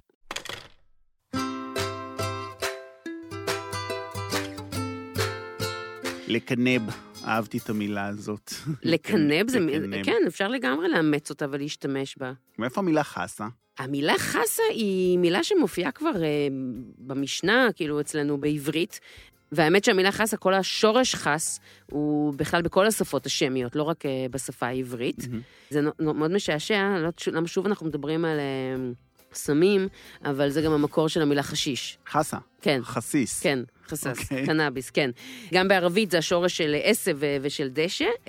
יש עוד משהו משעשע מאוד עם המילה חסה. נו. אחת המשמעויות של המילה חסה בערבית זה ש- משהו עם אה, תכונות לא טובות. משהו שאתה מתרחק ממנו. אולי זה מזכיר לך מילה אחרת שאתה רוצה לתאר משהו שהוא לא טעים? אמ, אוקיי. איכס, איכס? איכס. איך זה מחסה? כן, לא נכון. נכון שזה משעשע? וואו. אז אני, במקום להגיד איכס עלייך, אני אגיד חסה עלייך. כן, בדיוק, משהו כזה. עכשיו, רציתי מאוד להעמיק בנושא של החסה, בהקשר של פסח. בהקשר הרי שחסה היא המרור שלנו, מהמם. והרבה אנשים אה, אומרים שזה מאוד מאוד הגיוני, כי אנחנו יודעים שהגבעול של החסה והחלק שככה יותר קרוב לשורש, וגם אמרנו, חסה ככל שהיא הולכת ופורחת, אז היא נהיית מאוד מאוד מרה, אז זה עושה לנו שכל שהחסה היא מרור, נכון? כן, בטח. אבל יש פה גם עניין עם, אה, עם המילה חזרת. אוקיי. ולכן התלבטתי נורא אם לדבר על זה בפרק הזה, ואז אמרתי, לא, אני יודעת שאנחנו הולכים לקראת פרק חזרת בקרוב, היה לנו דיבור שאנחנו נעשה פרק חזרת, כן? אז אני משאירה את זה לפרק חזרת. מה כן? אני לא זוכר. לא היית בישיבה, ש- ישיבת מערכת ש- שכללה אותך שמה, ואותי? הייתה לפני שנה כבר, אני נו. לא זוכר, לפני הקורונה. כי חזרת, אנחנו מה שקרה, ש- שרצינו אותה בעונה הראשונה ולא נכון. יצא, רצינו אותה בעונה השנייה לקראת פסח, לא יצא. נו. די, לוקסי, עוד מעט פסח יהיה פרק חזרת. נכון. טוב, אז בפרק החזרה תדברי על זה. על העניין של מה בין חסה לחזרת, סבבה? אוקיי. סבבה. אה, מה שכן רציתי להגיד על החסה, שזה מאוד נחמד, אה, שהשם הלועזי של הלטוס מהמם. באמת מגיע מהשורש לק, מילק, מהמם, כמו חומצה לקטית. כן. אה, שזה בעצם החומר הזה שיוצא ממנה, בדיוק אותו, חו... הלטקס הזה. אותו חומר אה, חלבי שהחסה מפרישה, שיש בו גם מהנרקוטיקה. ואנקדוטה מאוד מעניינת, שגם אה, נגענו בה קודם, שאנחנו היחידים שקוראים לחסה חסה ערבית, כיוון שמבחינתנו היא מגיעה ממצרים והיא פותחה פה באזור. כן, אבל שאר העולם קורא לה חסה רומית, כי כפי שאתה אמרת בהיסטוריה של החסה, הרומאים הרומאים הם הפיצו אלה אותה. שהפיצו אותה בעולם. מהמם. אז אה, תמיד בתהייה, למה חסה ערבית ולא חסה רומית? אז זה הסיבה. אנחנו פשוט יודעים באמת מאיפה היא הגיעה. שאר העולם חושב בטעות שהיא הגיעה דרך אה, רומא. ועוד אה, משהו מאוד מאוד אה, נחמד. Mm. המילה חסה בשפות זרות, כאילו באנגלית זה לטוס, כן. ובספרדית זה לצ'וגה, ובאיטלקית אה, לטוגה, וגם בצרפתית לטו, וכל אלה, אבל בהרבה הרבה מאוד אה, שפות בכלל קוראים לחסה סלטה, בעצם שזה השימוש לשים אותה בתוך סלט. אני לא ידעתי את זה. כן, נגיד בגרמנית זה גרונר סלט, ובהולנדית זה סלאב, ובהונגרית זה סלטה, וככה בעוד המון המון שפות קוראים לזה סלטה.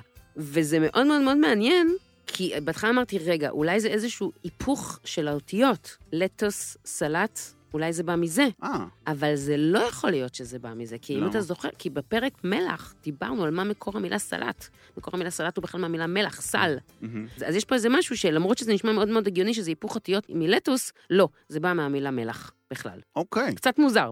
ואני אסיים בדבר אחד, אנקדוטה משעשעת. אתה יודע איך קוראים לחסה בפורטוגזית? אלפסי. מה? תביא לי- אולי מבטאים את זה אחרת, אולי זה אלפקי, אני לא יודעת, אבל זה זה הצחיק אותי מאוד. לך לסופר, תביא לי שני אלפסי. זה חמוד. חמוד. ממש. כן. בוא נעשה הפסקת קפה. אה, רעיון טוב. הפינה קופי ניישן מוגשת ביחד עם החברים שלנו, קפה עילית, שעוזרים לנו להביא את התכנים שלנו אליכם בכל שבוע מחדש, והיום אפרת, מה? חורף. וואו, מה זה חורף, איזה כיף. סוף כל סוף הגיע, והשדות זורחים, ויש רקפות וכלניות. וחסה. אז מה היום? אז במסגרת החורף החלטנו שהגיע הזמן לתת לכם איזושהי המלצה למשקה חורף חמים שיפנק לכם את אה, לילות החורף הקרים וגם את הבקרים. אז אנחנו נתקשר ליובל ניימן, מדריך ויועץ קפה, שייתן לנו איזשהו מתכון למשקה קפה חמים ונעים, שהוא קצת יותר מיוחד מהכוס קפה הרגילה שלנו. יאללה. הלו, הלו, הלו, הלו, שלום, מה העניינים? מה קורה? אז איתנו יובל, יובל, השמועות עליך רצות בעיר. מה זה רצות? חבל על הזמן. שאתה הבריסטה לדבר איתו בכל מיני דברים מיוחדים בקפה. נעים מאוד, שלום, שלום. מה קורה? איזה- איזה בסדר, מה קורה? ציפיות זרקנו עליך עכשיו. לא, תקשיב, אה, מד- מדובר באנשים שמאוד מאוד אוהבים קפה. אני כל כך אוהבת קפה בכל צורה. אם יש עוד משקה קפה שאני לא מכירה, אני רוצה לאמץ. כן, אז אה, באמת יש לנו הרבה מאוד סוגים של קפה. זה מתחיל מן הסתם מהגל השלישי, או שהוא חופף קצת יותר מס- מסורתי, קפה טורקי וכן הלאה. מהמם. אבל אה, אנחנו התכנסנו היום כדי לדבר על איזשהו משקה שהוא כזה מיוחד כזה לפ- לחורף, נכון? כן. נכון, משהו כזה שאפשר להחזיק את הספל בידיים ולעשות את התנועה הזאת עם הכתפיים. של ה- ולהצטלם עם זה לאינסטגרם. ולהוציא שפתיים ולהצטלם לאינסטוש, כן. טוב, אז ברמת העיקרון, ב- ברמה האישית, כן, אני נוהג אה, לשתות אה, קפה פילטר בחורף, אבל באמת אה, לחבר'ה שמחפשים אה, קצת אה, להתפנק כזה ביום חורפי, מהמם. אז אה, יש לי משקה שהוא תכל'ס די פשוט, די אוניברסלי, די פשוט גם להכנה. כן. למעשה, הבסיס שלו יכול להיות אה, או אספרסו עם חלב חם, Mm-hmm. למי שיש מכונת אספרסו בבית, או אפשר גם לעשות את זה עם אה, נס קפה, קפה נמס. נס קפה? כן, מכל קפה סוג נמס. שהוא, כאילו, בין אם זה מגורען ובין אם זה אה, נס קפה של עילית של פעם? כן, Mhm. כל סוג שהוא, כל אה, בסיס קפה שייתן טעם של קפה, כן? אוקיי. יש עדיפות לאספרסו כמובן, כי בדרך כלל זה קפה קצת יותר משובח, אבל ברמת העיקרון, כן, אפשר אה, כל, כל דבר שנותן טעם של קפה. אוקיי. אז המתכון גם הוא מאוד פשוט. דבר ראשון, אה, אנחנו נרצה שהחלב יהיה חם מהרגיל, משהו ב- לכיוון של אה, 85 מעלות. על סף רתיחה. כן, די קרוב. מהמם. בגלל שלאחר מכן אנחנו גם נשים כספת מלמעלה וקצת יקרר את המשקה, אז אנחנו רוצים מלכתחילה לעשות אותו כבר יותר חם. או, אמרת ספוילר, קצפת, יש כבר. קצפת, בסוף יהיה קצפת, כן. כן.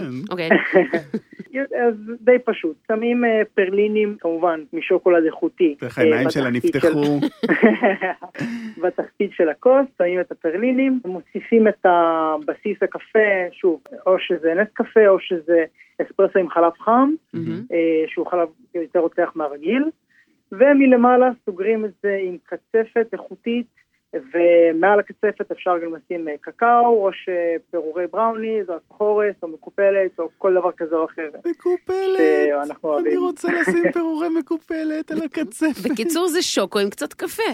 שוקו משובח מאוד עם קצת קפה. את רואה, זה, זה משקה לאינסטוש. כן. ככה אני רואה את הגבעול של הקצפת עם הפירורי מקופלת. מהמם. זה בא עם אה, מנוי לחדר כושר?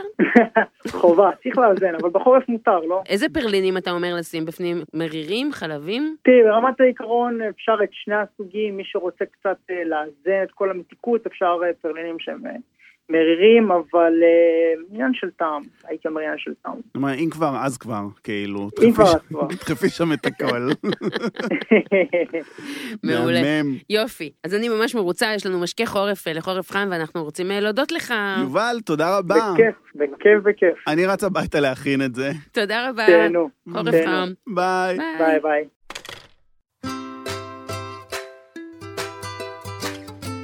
לוקסי, כן, במסגרת ההכנות לתוכנית, כשאני נו. בונה את הליינאפ, כן. אז אה, נראה לי שהמאזינים שלנו כבר יודעים שכל... הצצת? הצצת בכותרות שלי? אני חייבת לס... המאזינים שלנו כבר יודעים שאני מסתכלת רק על הכותרות, אחרת אני לא יכולה לבנות ליינאפ אם אני לא יודעת פחות או יותר את הכיוונים של מה שאתה רוצה לדבר. אוקיי, ואז היו שתי כותרות שלא הבנתי מהן. אוקיי, אחת היה חסה וחלל, והשנייה חסה וסקס.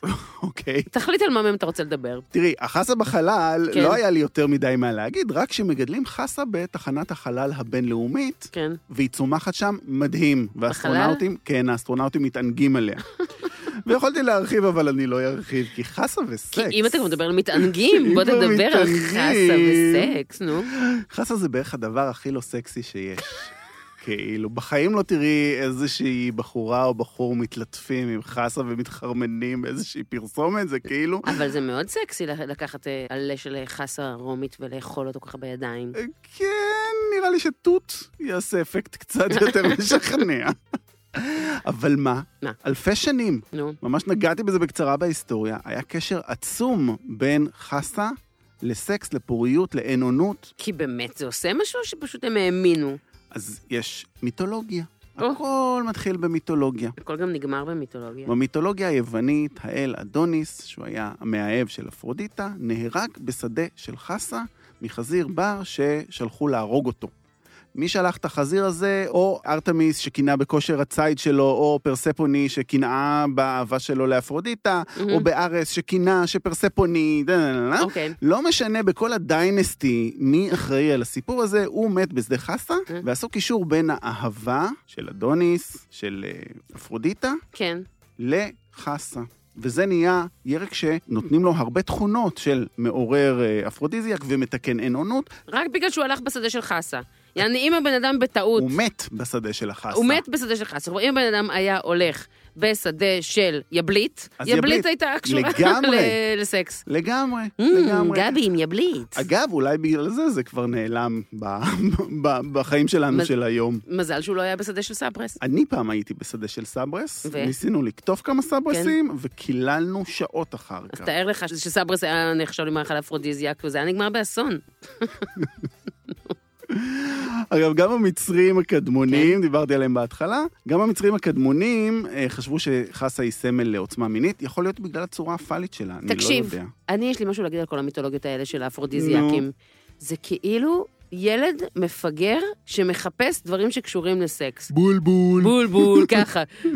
חסה, סקס, אבוקדו, סקס, מנגו, סקס, תות, סקס, כל דבר מזכיר להם סקס, חלאס. הם חרמנים בגיל הזה, הילדים. והיבנים, איך אתה מסביר את זה? היוונים עשו אה, כתבו את כל המיתולוגיה? כך, הם כתבו את תורת הסקס. נו, לא תראי אף פסל או ספל או כל תבליט יווני, יש שם איפשהו מישהו עושה סקס אני בפינה. לא אתפלא אם בסוף זה מעיד על אה, בעיה חמורה כאילו במין. באמת, אני אני לא אתפלא אם יעני הם מדברים על סקס ובסוף מדובר בפריג'יטית קשה. את חושבת? בוודאי. אני לא יודע. אתה לא יודע, זה חלק מ... ב-DSM, בספר הפסיכיאטריה, נו. אה, אחת מהפרעות האישיות דווקא מדברת על מוחצנות אה, מינית מאוד מאוד גבוהה, שבעצם מסתירה פריג'יטיות. שכאילו כאילו, אם את מחצינה את המיניות שלך, אז את כן. בעצם ממש כן, זה לא איזושהי- מעוניינת. אחת מהפרעות האישיות, כן.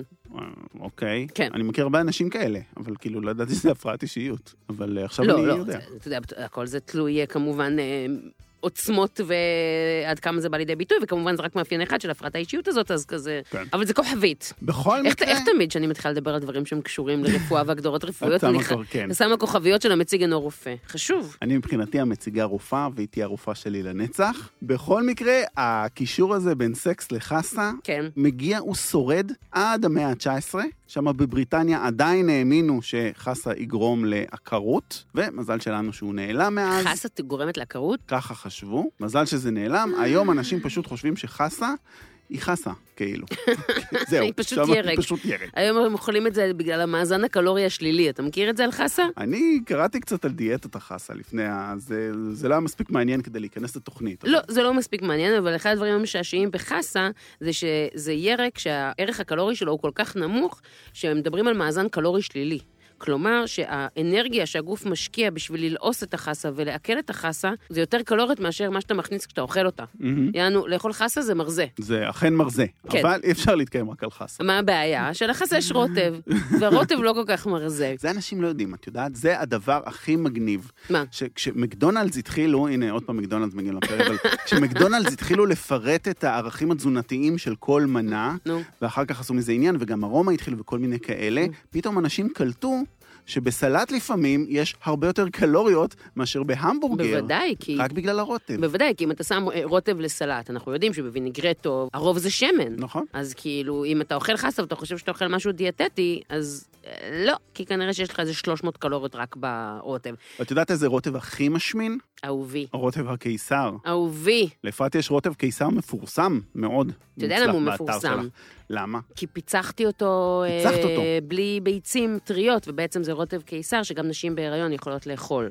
אופלי. ואז כאילו, זה מאוד מאוד נחמד. את כי- משוגעת על סלט קיסר. יואו, אני יכולה נכון? לחיות על סלט קיסר. אני גם, אני נורא אוהב זה את פשוט, לא רק זה, אני יכולה רוטב קיסר לטבול בו הכל, בין אם זה עוף צלוי ובין אם זה אבוקדו ובין... זה לא משנה מה אתה טובל בזה, זה פשוט נורא נורא נורא טעים. לי היה המבורגר ברוטשילדס קיצ'ן. מושלם. כאילו הרוטב שלו היה רוטב קיסר. זה מה שצריך, כן, זה מה זה שצריך. זה מה שצריך, צריך לשים את הרוטב קיסר על הכל, על- אוקיי. על כדורי שוקולד ברוטב קיסר. אוקיי. אני רוצה לספר לך קצת על סלט לא קיסר. בטוח לגבי הכדורי שוקולד, אבל בסדר.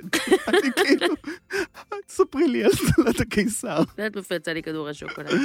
יצא. ובכן, כן. אני רוצה- אני רוצה לספר לך קצת על סלט קיסר, כי באמת שאני נורא נורא אוהבת אותו. נראה לי שהרבה אנשים אה, מכירים את הסיפור של מאיפה הגיע השם סלט קיסר, אבל אני אספר סיזר, אותו כן, בכל זאת. כן. אז באמת סלט קיסר, שאנחנו קוראים לו סלט קיסר, אני, אני בכלל, לאורך הנעורים שלי הייתי נורא נורא מעצבנת, כאילו כל אחד שאמר סלט קיסר, הייתי אומרת, זה לא סלט קיסר, זה סלט סיזר. אוקיי? זה נורא עצבן אותי שקראו לו קיסר, כי באמת, סלט קיסר לא נקרא על שם יוליוס קיסר או נפוליאון, אלא קרוי על שם השף צ'זר הקרדיני, שזה השף שהמציא אותו. מהמם. צ'זרה, או באנגלית אה, סיזר. מי היה אה, סיזר קרדיני? הוא בחור שנולד ב-1896 לא בצפון הופלה, איטליה. רגע, רגע, רגע, אני מתרווח לי פה. מה? זה נראה סיפור מרתק. כן. כן. קרדיני, הוא נולד ב-1896 בצפון איטליה, ליד אה, לגו מז'ורה, אוקיי? 130 שנה אחורה כן. לקחת אותנו. הוא היגר אחרי מלחמת העולם הראשונה לארצות הברית, הוא פתח אה, מסעדה בסן דייגו, ואז נכ- התחילה תקופת היובש בארצות הברית, והוא היגר מעבר לגבול המקסיקני, מהמם. פתח שם אה, מסעדה בטיחואנה. וכל האמריקאים מאוד מאוד אהבו את האוכל שלו, וממש היו חוצים את הגבול כדי ללכת לאכול אצלו במסעדה, וכמובן גם לשתות, כי בארצות הברית היה אסור. והוא במסעדה שלו היה מבשל גם ליד השולחן, כאילו משהו שמאוד מקובל אה, במטבח the win האיטלקי. הזה. The win הזה, אתה יודע. כן, מת על זה. כאילו, נכ- מגיע הטבח או המלצר, פורס בשר, מערבב דברים. וזה. עכשיו, האגדה מספרת, אני לא יודעת אם זה אגדה, זה לא ממש אגדה, זה 1924, אוקיי? הסיפור מספר שב-1924, ביום העצמאות של ארה"ב, ה-Force of July, המסעדה שלו מפוצצת באנשים, מהמם. ולאט לאט הולך ונגמר לו האוכל, ואין לו מה להגיש לאנשים, והוא צריך לאלתר מאכל חדש, וממציא מאכל מאוד מאוד משונה, שמורכב מלבבות של חסה ערבית, לחם כלוי, שם שם שום, שם מיץ לימון, ועל הכל הוא יוצר רוטב שמביצים רכות, כאילו מבושלות ממש אה, לזמן מאוד מאוד קצר, מהמם. טורף את זה עם אה, פרמזן ועם פלפל שחור ושום ווושטר סוס, שנותן אה, וייב כזה קצת דגי, יוצק את זה לסלט, אנשים מתלהבים, וזה הופך להיות ככה מוקד עלייה לרגל, מנת הסלט בעצמו. הדגל. כן, סלט אה, סיזר אה, נולד. אני מת גם על הסלט, אני מת על הסיפור. עכשיו, תמשיכי. הוא נפטר ב-1956, כשאחריו נשארת מסעדה שנקראת קרדיני. אגב, היום אתה תעשה Mm. אה, סיזר קרדיני, אתה תראה, כאילו, יש ליין מוצרים של הרוטב הזה. כאילו, כן. אתה יכול לקנות את הרוטב הזה בצנצנות ו- ובקבוקים לחיצים אה, בארצות הברית. בגלונים בטח. אני הייתי קונה את זה בגלונים בכיף, בסבבה שלי. אגב, הרוטב של הסלט קיסר שלי כל כך פשוט, מהמם. באמת, שהחברה הכי טובה שלי, כל פעם שאנחנו נפגשים, אז תמיד שואלים כל אחד מה להכין, תמיד אומרים למורן, מורן, תכיני את הסלט שלך. וכו- ותמיד היא אומרת, אבל זה הסלט של אפתי. כאילו, את בסדר, אין לי בעיית קרדיט, פשוט Mm-hmm. תכיני את הסלט שלך, כי היא תמיד מכינה סלט קיסר. אוקיי. לא, לא רלוונטי שהמתכון הוא שלי. אוקיי. אבל מעבר לסיפור על צ'זר הקרדיני, אותי עניין משהו אחר. נו. איך קרדיני חשב? הרי הוא בא ופתאום הוא מחבר לנו את הפרמזן, את השום, את האנשובי, את האמולסי, המיונזת וזה, והתחלתי לחשוב מאיפה הוא חשב על זה, בכלל כל השילוב הזה.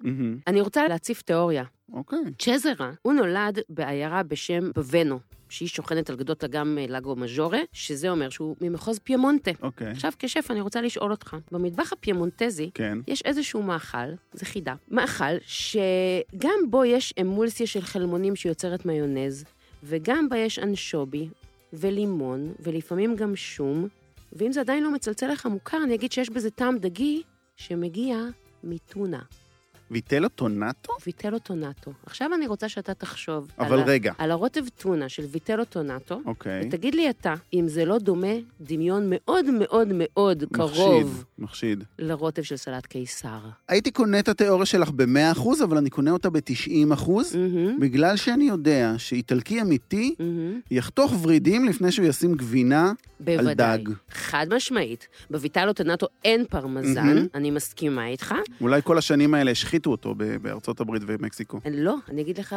נו. מה אני מחברת לתיאוריה הזאת. נו. במטבח הפיימונטזי כן, יש רוטב נוסף, נו, הבניה קאודה. אהה. כי הם מגישים משם תמיד, יש להם רוטב חם כזה, שמבוסס על מרכיבים מאוד מאוד דומים אה, לרוטב של הויטלו, אה, שמן זית, שום ואנשובי, מהמם. שהם מחממים את זה, ואז הם מגישים את זה עם ירקות טריים או חלוטים, וטובלים את זה ברוטב. אז מה שבעצם בעיניי הוא עשה זה לקח את הרוטב של הויטלו טונטו, וחיבר אותו עם מה שעושים עם הרוטב של הבניה קאודה, עשה סלט. עשה סלט. כלומר, יכול להיות שזה על שמו, שהוא קיבל את התהילה. אני חושבת שהרוטב כל כך גאוני מהמם. של סלט קיסר, השורשים שלו חייבים להיות נטועים באיזשהו משהו קולינרי, עם היגיון קולינרי מאוד מאוד עמוק, ואיזה היגיון קולינרי יותר עמוק יש מאשר המטבח של פיימונטה. לגמרי. ואני חושב שהוא הביא פשוט את הפרמזן בגלל שהוא אה, שהה בארצות הברית. הוא שהה בארצות הברית, והוא יכול להיות, אני גם אגיד לך מה, ברוטב המקורי שהוא עשה, כן. לא היה לו אנשובי באותו רגע במסעדה. אנחנו יודעים שגם בבניה קאודה וגם ברוטב של ויטלו, שהרוטב של ויטלו הוא ממש, תחשוב כמה שהוא קרוב לרוטב של סלט קיסר, זו אותה טקסטורה בדיוק. בבסיס של הרוטב של ויטלו טונטו יש אנשובי. לא היה לו אנשובי, הוא שם וושטר סוס, אוקיי? למה הוא שם וושטר סוס? עשוי מאנג'ובי מוצס. גם אנשובי מוצס, יכול להיות שהוא לא קיבל מספיק טקסטורה, ויכול להיות שלא היה לו אה, מספיק אומאמי בכל הסיפור הזה. והוא אמר, מה יכול לתת לי עוד אומאמי אם אין לי אנשובי טרי? Mm, ואז הוא אמר, אני אוסיף פרמזן לתוך כל הסיפור הזה. איטלקי, גאון. וכל הדבר הזה, האסימון הזה נפל לי כן. כשהייתי בפיימונטה. כאילו הייתי בפיימונטה, ופעם, ופשוט אכלתי רוטב, ואמרתי, וואי, זו סלט קיסר הכי טעים שאכלתי, ואז אמרתי, אבל את בכלל לא אוכלת סלט קיסר, את אוכלת ויטלו. ואז כמובן, שביקשתי, עכשיו, בפיימונטה זה קטע משוגע. כן. הייתי בחורף, כאילו בנובמבר, ככה שבעונת הקמעין, אין שם ירקות טריים. אתה רוצה למות. אתה באמת, בתור ישראלי, אתה לא מסוגל לחיות שבוע בלי ירקות חיים. נכון. נכון, הזמנתי את בניה קאודה, והיה שם כאילו כל מיני ירקות חלוטים, אבל רציתי סלט. באיזשהו שלב הייתי במסעדה ואמרתי להם, תקשיבו, אני יכולה לקבל חסה? עכשיו, ברור, רציתי חסה, כי היה לי ויטלו, ורציתי לטבול בזה את החסה ולדמיין שיש לי כזאת קיסר. הם לא אהבו את זה. אתם לא אהבו את הם לא זה. זעפו מבט. ממש, מה זה הזעיפו, הזעיפו, הזעיפו. אוקיי. כן, אהבתי את האנקדוטה. אני שמחה. אבל אנחנו לא מתקדמים, אנחנו לא ממשיכים, עמלה. אנחנו עוצרים פה? לא. נראה לך אנשים עכשיו שמעו את כל הסיפור הזה, תני את הרוטב, סלט קיסר שלך. אה, רוצה שסלט קיסר? כן, אנשים מתים אוקיי. עכשיו, אתה יודע, עם הריר בפה. אז בשביל שלא תצטרכו עכשיו להתעסק עם ביצים חיות ולייצר אמולסיות ומיונז תוצרת בית, פשוט לוקחים שתי כפות גדושות של מיונז מהמם. עם שליש כוס של אה, שמן זית. אפשר גם לשים חצי חצי שמן זית ושמן רגיל, אם- אין עם זה שום בעיה. שן שום גדולה קטושה, שני אה, פילטים של אה, אנשובי. בחייאת תקנו אנצ'ובי טוב. אנשובי טוב, חובה אנשובי בחייאת. טוב. אני שמה אה, כף, כף וחצי אפילו של אה, חומץ בן יין, אמ, כן, לא מעט, כן. יפה. וארבע כפות גדושות של פרמזן מגורר, ואת כל זה אני טוחנת בבראון, כאילו במוט ריסוק, מה שנקרא. ואז אם צריך, זה, אם טיפה סמיך מדי, אז עוד טיפה שמן, עוד, עוד טיפה אה, מים, כאילו טיפה לפתוח את זה. שם את זה על החסה, ומפזרת מלא, מלא, מלא, מלא, מלא, מלא פרמזן גם מלמעלה. אמ, מאוד פשוט. פלפל שחור גם קצת. לא צריך מלח, יש אנשובי. יש אנצ'ובי, אני מת, מת, מת, מת על הרוטב הזה, כל כך טעים. הכי טעים בעולם. אני חושב, אבל עם כל ההאדרה של הסלט והכל, בסוף החסה שם היא טקסטורה. כן. זה כאילו משחקי טקסטורה בין נגיסות רכה, שזה החסה, נגיסות קשה, שזה הכורטונים, כן.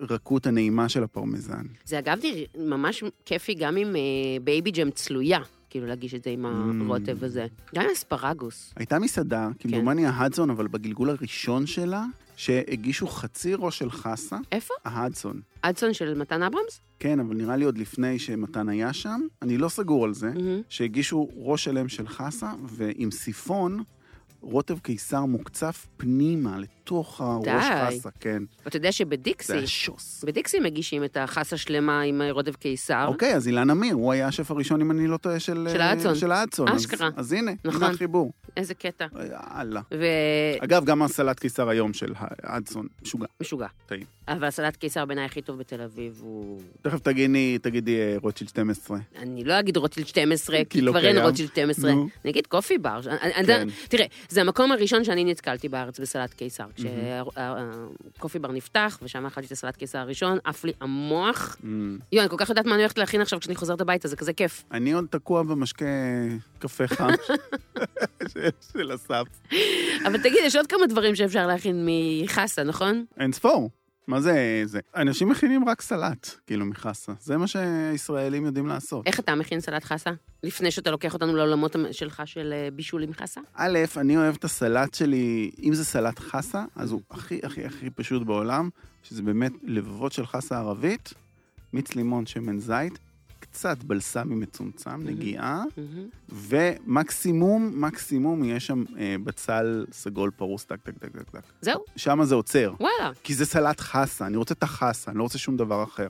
אז זה קטע, כי כשאני עושה סלט חסה, את שמה בו מלא עלים. אני בטח. שם בו עשבי טיבול, כאילו הטיבול כן. של, חוץ מהשמן זית לימון מהמם. והמלח, או טיפה בלסמי, מצומצם, כן, אז אני פשוט שמה כל אלה שיש לי בבית, עם פטרוזיליה, כוסברה, בזיליקום, נאנה, כן. אה, ופשוט כשאתה אוכל את הסלט, אז יש לך מלא עשבי טיבול בפנים. אבל אני מרגיש שהם לוקחים כאילו את הפוקוס מהחסה. אמ, כי אתה עושה עם חסה ערבית, אתה צודק, כשאתה עושה כן. עם חסה ערבית, לא מתאימים משבי הטיבול, נכון. אבל אם אתה בעולמות הסלנוב, החסת אלון, או וכאלה, כן, אז אה, נתפס לגמרי. יפה. לגמרי. אתה צודק, חסה ערבית, כי זה בכלל לא אותה טקסטורה, חסה ערבית עם כל העשבי טיבול, זה עושה בלאגן. מהמם. אוקיי. נכון. עכשיו, זה כאילו אם אני אוכל סלט חסה. אני לא אוכל הרבה סלט חסה, אבישי אוכל את הסלט שלו, אז זה סלט חסה בטיבול ירקות, זה מלא אייסברג קצוצה, ומעל זה יש קצת יחסית ירקות ביחס לחסה, מהמם. זה הסלט של הערב שלו. mm-hmm. על Mm-hmm. אבל אני מצה. לא, על, על מצה חסה. אני לא איש גדול של סלטים, אבל את החסה אני אוכל בדרכים אחרות. את זוכרת שהיה את הטרנד הזה, לפני ממש לא הרבה שנים, של לעטוף כל דבר בחסה במקום בלחמנייה?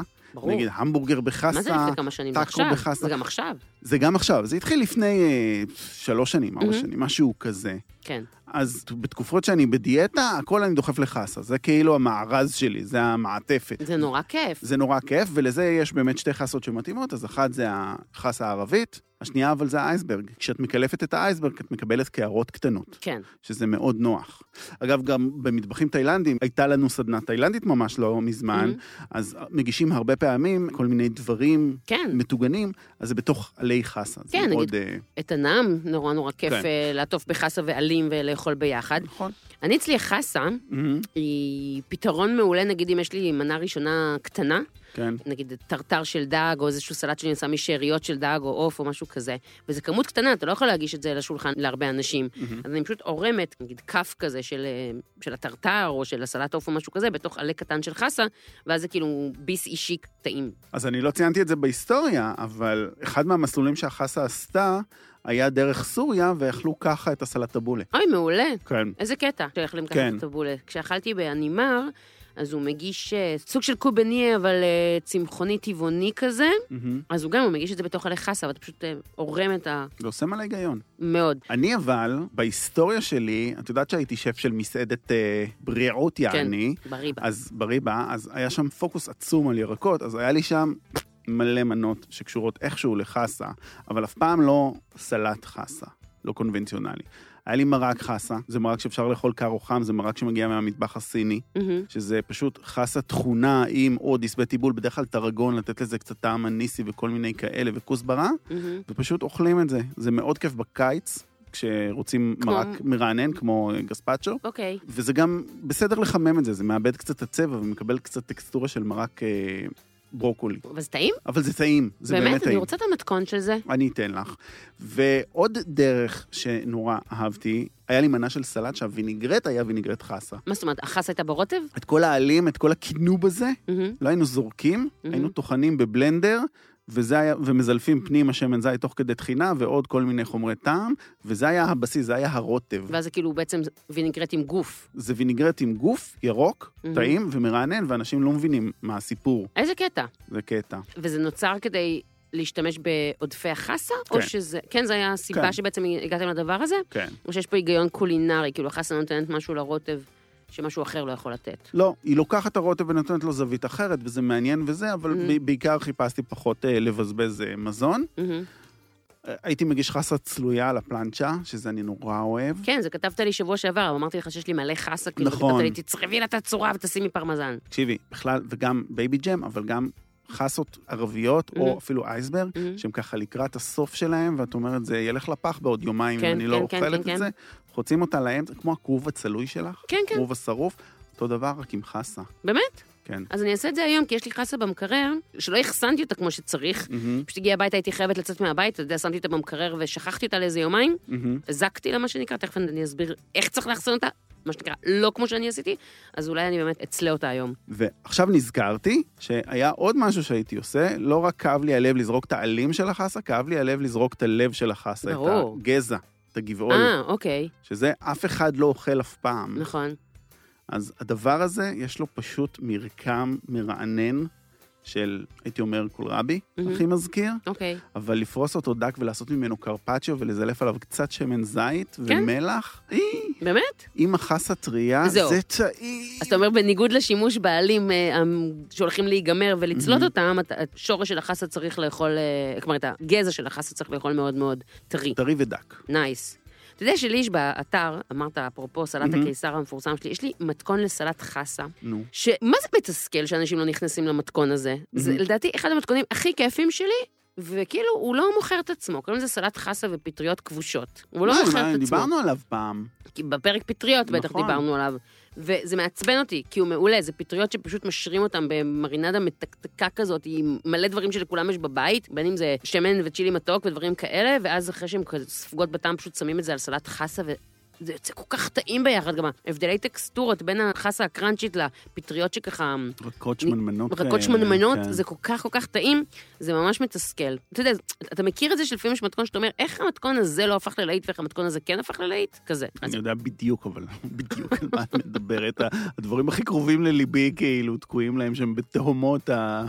המתכונים ולא נוגעים בהם. מה עוד? אני זהו, אני מחסה עושה בעיקר... בעיקר אה, סלט. בעיקר סלט, כן. אני לא מבשלת אה, חסה, אני, אני אנסה, אני אנסה אפילו היום את העניין הזה של החסה הצלויה. אז לפני סיום, שתי חובות יש לנו למאזינים. כן. אחד זה, האם בריא לאכול את החסה בתחילת הארוחה או בסוף הארוחה? מהמם. והשני, ניתן סקירה קצרה על איך בוחרים חסה ואיך מאחסנים חסה. מה את אומרת? אני אומרת שאני לא כל כך יודעת אם זה בריא לאכול אותה בתחילת הארוחה או בסוף הארוחה. אני כן יודעת שזה עושה לי הרבה היגיון לאכול אותה דווקא בסוף, כשאני כבר שבעה. כי כאילו כשאני מתחילה ארוחה, כשאני רעבה, מהמם. לא בא לי סלט, בא לי אוכל. כן. אז אני רוצה להתחיל באוכל, ואחר כך אני מתפנה לחסה. אבישי מתחיל את הארוחה בקינוח. הוא אומר, קודם כל שיהיה מקום לקינוח, ואחר כך אם יישאר נאכל לא. גם, כן, נשבע לך. אבל מה שכן, אני לא אערבב, כלומר, אני לא בן אדם שמסוגל לאכול אוכל חם ולצידו מדי פעם לקחת ביס מהסלט. אני אוכל את החם ואז את הקר. כי כן, את אוהבת להפריד בכלל, כאילו, הפרדת כוחות. בין, בין אה, טקסטורות כן, ובין כן, אה, כן. טמפרטורות. טמפרטורות. כן, טמפרטורות בעיקר, כן, אני לא אוהבת כן. אוכל חם קר. אז אני כן מצאתי תחקירים על הסיפור הזה. מהמם. יש מחקרים שאומרים שעדיף להתחיל את הארוחה עם חלבון, כי הגוף צריך אותו יותר, אז עדיף לאכול כאילו אה. את המנה העיקרית לפני, כדי שהגוף יתחיל לעכל אותה, וזה גם עוזר להגביר את תחושת השובע. ויש מחקרים שמצביעים הפוך, שאם אוכלים את החסה לפני העיקרית, אז צריכת ירקות בארוחה גדלה משמעותית, יש אפילו אחוזים של כמה זה גדל, וכמות הקלוריות הכללית יורדת. כי את בעצם מתמלאת לך ביותר ירקות ופחות אוכלת אחר כך אה, מנה עיקרית. אז לכאן או לכאן, מי שזה משנה לו, שיעשה מה שטוב לו. יש מחקרים לכאן או לכאן. ועכשיו, החוב שאני רציתי לתת, כן. זה באמת העניין של איך מאחסנים חסה, כי זה ממש ממש ממש ממש חשוב, הסיפור הזה. זה נורא מעצבן לזרוק חסה בגלל אחסון לא טוב, ואם מאחסנים אותה לא טוב, היא נפתרת הרבה יותר מהר. מתה, מתה. היא מתה. אז קודם כל, חסה באמת לא נועדה להישמר במקרר לאורך זמן. אה, עלים, זה משהו שצריך לצרוך אותם טריים, הם גם יותר בריאים והם יותר מלאים בכל הוויטמינים שלהם. אבל אם בכל זאת קניתם חסה ואתם צריכים להכניס אותה למקרר, אז איך שאני עושה, מהמם. אני שוטפת אותה, מייבשת אותה כמו שצריך, ושמה אותה בקופסה עם אה, נייר אה, סופג, כן. אטום, מהמם. כמו עלים פשוט, מהמם. ובימים שאחרי פשוט מוציאה את ה- את העלים ואוכלת את זה. כבר מוכן לאכילה. מוכן שטוף, לאכילה. זה כאילו רק כן. תיקח, תיקח תאכל. תשקיע פעם אחת ותהנה מזה ש- שניים, יומיים שלושה. מהמם. אוקיי. אם אתם לא עושים את זה, ואתם בכל זאת שמים את החסה במקרר, אז טיפ מה זה חשוב, שתמיד היא מגיעה באיזושהי שקית שקטנה ממנה. היא גדולה החסה, והיא מבצבצת מהשקית, וכל אזור שמבצבץ מהשקית דינו לנבול. וגם שקית שגם האייסברג, שהיא עטופה בשקית, את קורעת אותה, אי אפשר כאילו לאטום את זה כן. בשקית הזאת חזרה. אז צריך להעביר את זה לשקית אחרת, כי כן. כל מה שחשוף בעצם אה, לקור של המקרר ולא עטוף, היא פשוט מהמם. קמלה לה. ראיתי באיזשהו מקום שממליצים להניח אותה בעמידה, כלומר לסגור אותה בשקית ולהניח אותה Mm. בעמידה, אוקיי. ולא בשכיבה. מעולם לא ניסיתי, זה עושה לי היגיון, כי בד- באמת אם היא נרכבת, בדרך כלל זה יהיה העלים שהיא שכבה עליהם. אז Mm. אולי זה שמעמידים אותה בעצם אה, מונע ריקבון, אוקיי. יכול להיות שזה מעניין, העניין. מעניין. וזהו, ואם אתם שמים שקית פלסטיק, אז צריך גם שהיא תהיה מאובררת, כלומר, לא לצופף אותה. אני לא אוהבת שמועכים אותה, את החסה. היא מקבלת מכות, היא מתחילה לבכות. ממש. מה שממש חשוב זה להרחיק אותה מתפוחים, להרחיק אותה מפירות שמפרישים אה, אתילן, שפשוט... Mm-hmm. כן? כן. כמו שזה גורם להבשלה של אבוקדו, זה גם לא טוב לחסה. כן. אז היא מקבלת אה, פסים חומים כאלה. אם יש לכם פסים חומים על הגבעול, כן. זה, זה יכול להיות בגלל שהיא הייתה ליד תפוח. ומה שעוד רציתי להגיד, זה העניין של חסה שטופה, מהמם. של לקנות חסה שטופה. אני לא אוהבת את זה. בדיוק כמו שהוא אמר לנו בריאיון ההידרופוני, שברגע שאתה שוטף את החסה ו... וקונה אותה בחנות ככה, מהמם. זמן החיים שלה הרבה יותר קצר. כי לא תמיד מייבשים אותה כמו שצריך, ואז יש לחות בתוך השקית. שזה מצע מדהים לבקטריות להתחיל להתפתח. זה מדהים לבקטריות, מהמם. ועשו מחקר כן. שהוכיח שחסה שנקנתה שטופה, יש בה הרבה הרבה הרבה יותר בקטריות מחסה שנקנתה לא שטופה. וממילא אתה צריך אחר כך לשטוף אותה. זאת אומרת, גם חסה שטופה צריך לשטוף. אם ס- לקחת חסה שטופה ושמת אותה במקרר לכמה ימים, אז היא Mhm. מלאה חיידקים עכשיו בגלל שהתרבו אליה בגלל השטיפה. אז אתה גם ככה צריך לשטוף אותה. אז נא לא לקנות חסה שטופה, אין באמת סיבה. אוקיי. אלא אם כן קניתם את השטופה ומיד אה, השתמשתם בה, אבל אם היא הייתה כמה ימים בחנות, אז היא...